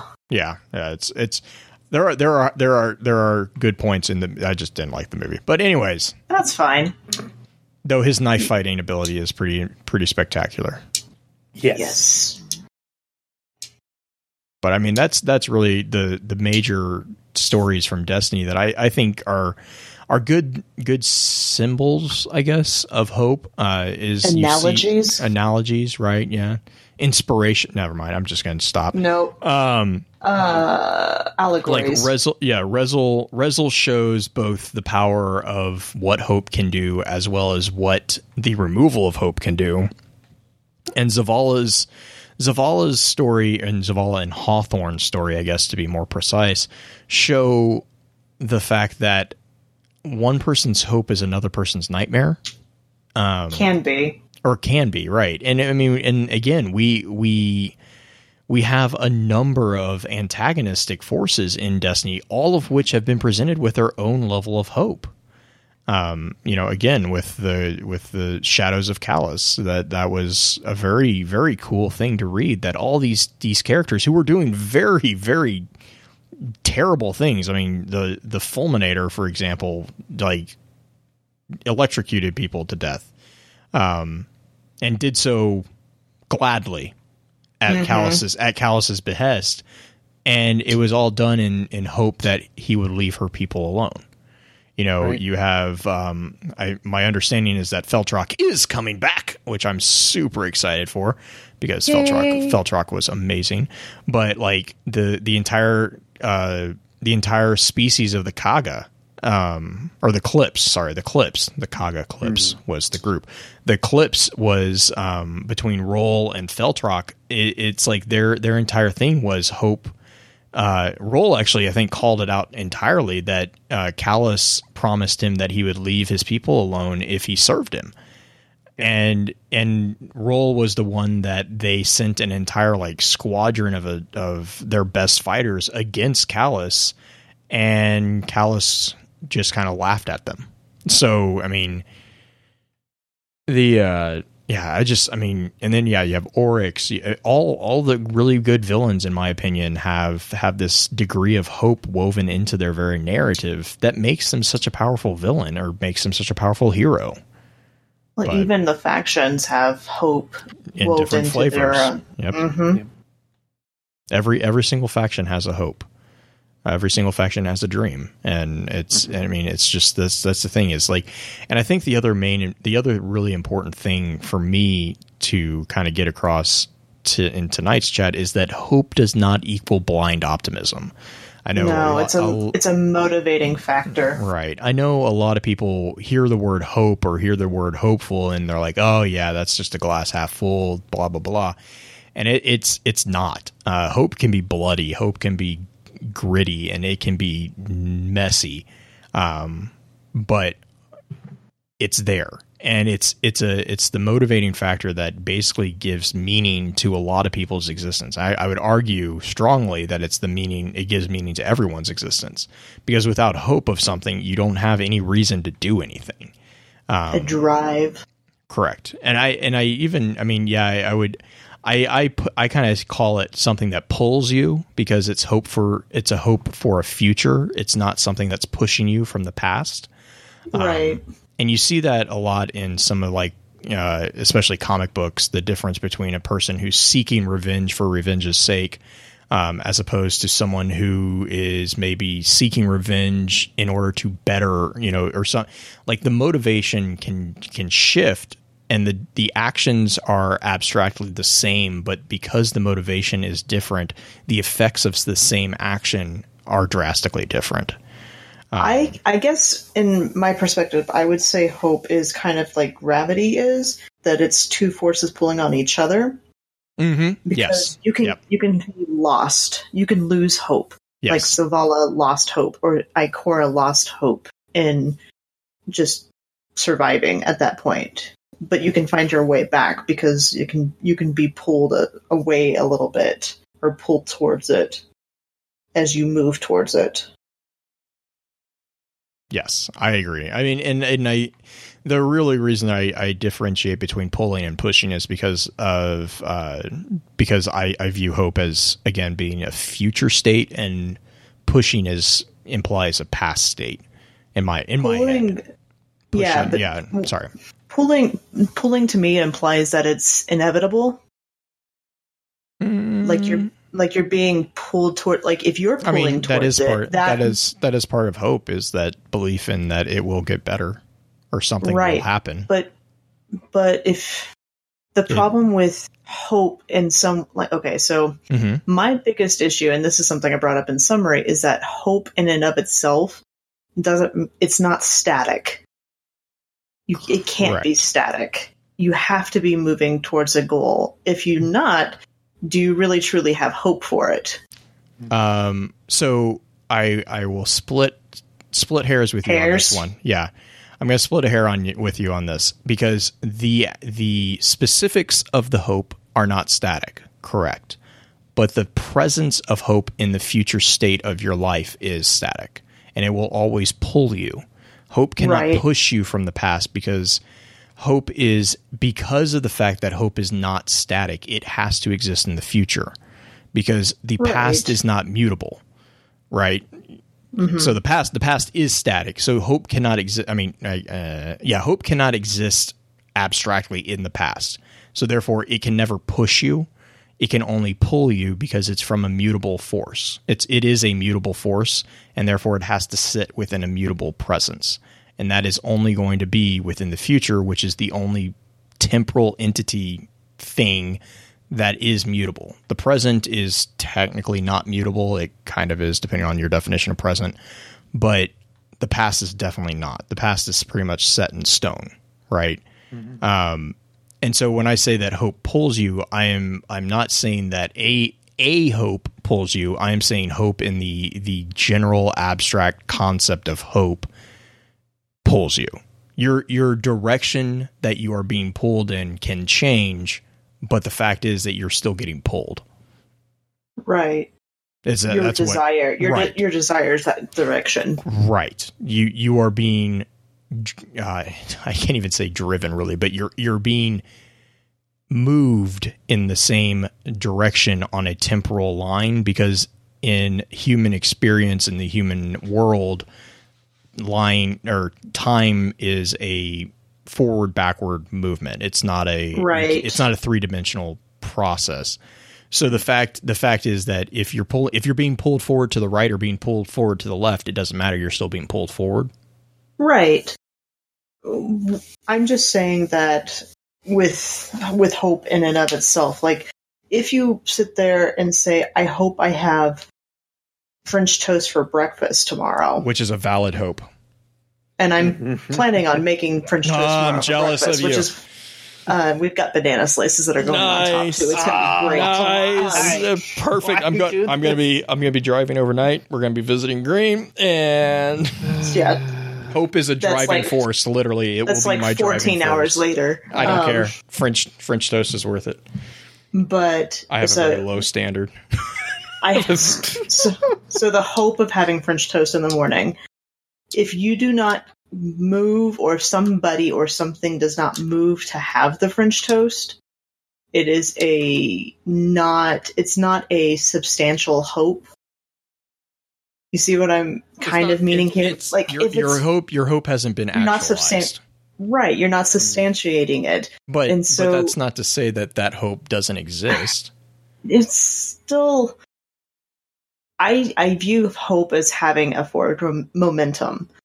Oh yeah, sure. yeah, yeah, yeah, yeah. I mean, But if it's up until the minute up until the minute of breakfast i'm going to hope that i'm going to have french toast now right? when i sit down and i realize that no one has made um, french toast and i'm going to be stuck with you know captain crunch and my four year old being mad at me for stealing his cereal that's the realization that my hope was false but now i have hope that for lunch i'm going to have you know it, it, it's it's a continuous changing It is, present but you can help substantiate substantiate that hope. I guess what I'm saying is that hope leads to the drive of having something better happen. yes yes and hope so is hope is the belief that circumstances will get better. right, hope It's not a, it's not a wish, but it's like this yeah. belief. But I think that it's kind of a feedback loop Yes, because I could hope all I want that I'm going to have French toast in the morning, but if I don't have eggs and bread and syrup and stuff like that, and I don't go and get that, Mhm. that hope can be s- and that's not and hope. and here's here's here's where the the fine line between hope and optimism optimism is is optimism would be saying I don't have eggs and I don't have bread, but I'm going to have French toast. Like this and is this is like show up somehow. This is like the gr- this is the biggest oversimplification of this example I can think of. But like Right. that that would be optimism, right? It's Right. it's this it's this like just completely un uh, not really it's usually not unrealistic, but in this case it is a completely unrealistic expectation of the way reality works. Um, idealism is is usually synonymous with optimism. Um, it's not really, but it usually is. Um, It can be. Which is probably the most confusing statement that I've ever given. But, Mm-hmm. anyways, optimism is saying, I'm not going to do anything, but I'm going to have French toast in the morning. Okay. Hope can be optimistic, but it doesn't have to be. It can also be realistic hope, which is I hope I want I want I am hoping to have French toast in the morning, but I don't have eggs. I need to get up and go get eggs so that in the morning I can have French toast. and that that, hope still- grows stronger because then Right. the next step. Right, because you're you're you're on and that's that kind of goes back to the beginning when we You're- were talking about that that emotion following cognition. Like you are you are creating a pathway f- to which your intention is to achieve that hope. Right? Right. It's Everyone the gravitational force between what you desire and what a- you are doing right. To it's a terrible- get to it. It's a terrible movie, but Donnie Darko. Like- Sorry. No, no, no. Like That's it's a- a ter- like the the the scene where he sees the the wormhole thing in front of people. That's intentionality. You guys know what that scene that I'm talking about? Uh, it's like he. It's. Uh, have you seen Donnie Darko? Yeah. Okay, you know where he is kind of like uh, they're at the party Mhm. and his I think it's his sister's boyfriend is going to get beer and he sees like all the people running around and he's the little um the little like clear thing is in front of him, and they're following the path that it's setting it's basically it's it's one of like the best representations of intentionality that I've seen. And even though I really am not a big fan of the overall movie that that particular scene is very very it, it's very self-explanatory because it basically shows the person's intentionality and then the body follows that intentionality. And like there's like there's a scene with a little girl who's like skipping around and it's this little like a little wave worm thing that's like bouncing mm-hmm. in front and she's fall her body's like getting dragged by it and that's kind of like what intentionality is is like your your hopeful is driving the intentionality which is like you know i'm gonna have french toast kind of going back to this example. I'm gonna have french toast. I gotta get bread and eggs. That means i have to go to the store. And you know and then it kind of you, you build you build this plan that leads to the realization and the actualization of this hope. That is a realistic that is hope in realism. Hope in optimism would be the the the first example of like i'm going to go to sleep and magically you know french toast will appear because i hope it and you're going to get all your dreams fractured and lost and you'll sink into mm-hmm. depression and not have any breakfast You will be fine. Anna will feed you. oh, that's you true will feed that is probably true i will probably just make cinnamon toast Just But- think, just just have little Also light a try valid it choice. and not you know burn down the house. What? Chad, this analogy is fantastic. Can you tell that we have gotten hungry at this point? Right. It's also like Uh, almost twelve thirty your time. Yeah, pretty much. I'm gonna go It's make. A, morning. I'm gonna go make cinnamon toast now. Is what is gonna happen. But uh, that being said, let's. Uh, that's my shout out. Actually, is cinnamon toast. Just a cinnamon toast. Just a cinnamon. what toast. about what about powdered toast, man? Can we do that? Uh, it's acceptable, but man, like homemade Alright. cinnamon toast, like you get cinnamon, you mix it with sugar. Mhm, It's just, it's just. Mm. Powdered sugar and butter is pretty good too, though. Yeah, powdered sugar and butter is pretty good. Yeah. I would I I would just like also like to give my shout out to to log. It's it's big, it's heavy, it's Uh-huh. wood. Oh, I thought you were going to say Lug Power Slave because he's awesome too. No, I was uh, I was just I was just going with Ren and Stimpy, which Uh-huh. is where I was going with powdered toast, man. now I think everybody gets it. there we go. I didn't watch See, Ren I was Stimpy. focused on the actual food item. I was just like, I mean, yeah, I don't have powdered sugar, Like, but well, I guess if you, toast if is you, okay. if you, if you don't have cinnamon, I guess that works. Eh. powdered toast, man. Oh, Oh Anyway. my gosh. so, uh, I, Green, I got a you shout out. What do you got? Um, I actually am going to go on a live Twitch, and I think it's a podcast too, with one of Beard's friends tomorrow. Uh-oh. I'm going to go. I'm going to be on Jim's show tomorrow at noon central. Mhm. So Grindhead Jim, gonna we're gonna talk about education and stuff like that. So that's that's fun. And I actually don't know the name of his podcast. Now I feel really bad. So I can't give that podcast a shout. But hit me up on Twitter. Is it the grind? It is the grind. You're right. Mhm. Yeah. So I'll be on that. Good job, Blue. You you get no, I can't ship you French toast overnight. well, uh, you know what's really I can okay, Amazon I'm gonna. I'm gonna talk. We're gonna talk about this after show because Yep. there there is actually a cinnamon or a French toast that I used to get when I was in elementary school that you could overnight. The French toast sticks. Anyone remember those? Mm-hmm. Oh my god, they're amazing. Beard. good. Mm, Shout outs for you, hun. mm, I already gave mine. It was the log. It's The big, log? it's heavy, it's wood. It's law hog, law hog. It's better than bad. It's good. oh, we're tired. It's I'm fine. gonna say I, I've gotten a grand total, I think, of about ten hours sleep this week. So you can tell how I'm doing. But I he's slept also ten hours he's also last night. He's also got um, new lore tabs, so he's going to probably get 10 hours of Yes. sleep for the next week as well. Uh, prob- Yes. prob- probably because after Let me I'll let me, let me this way. consult the crystal ball real quick here. Mm, Magic Eight Ball says probably, probably gonna happen.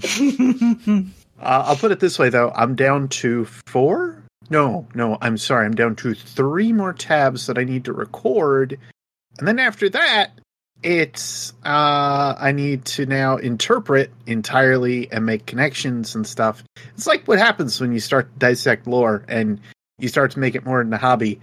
Um, whoopsie. Hobby, obsession. yeah, let's run through outro real quick and then finish the story. With that, we'll begin to wrap the chat up. Thank you again to those over on Twitch for coming to spend your evening with us. If you'd like to join us for the live streaming of the episodes, please be sure to give us a follow over on twitch.tv slash focusfirechat. Links to all our other sites can also be found with our episode archives over on the new focusfirechat.com.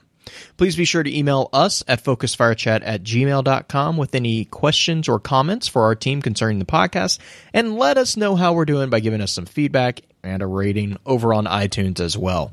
Also, be sure to check out all of our amazing podcast partners within the Guardian Radio Network over on theguardiansofdestiny.com. So until next time, focus your fire, and may your light shine bright.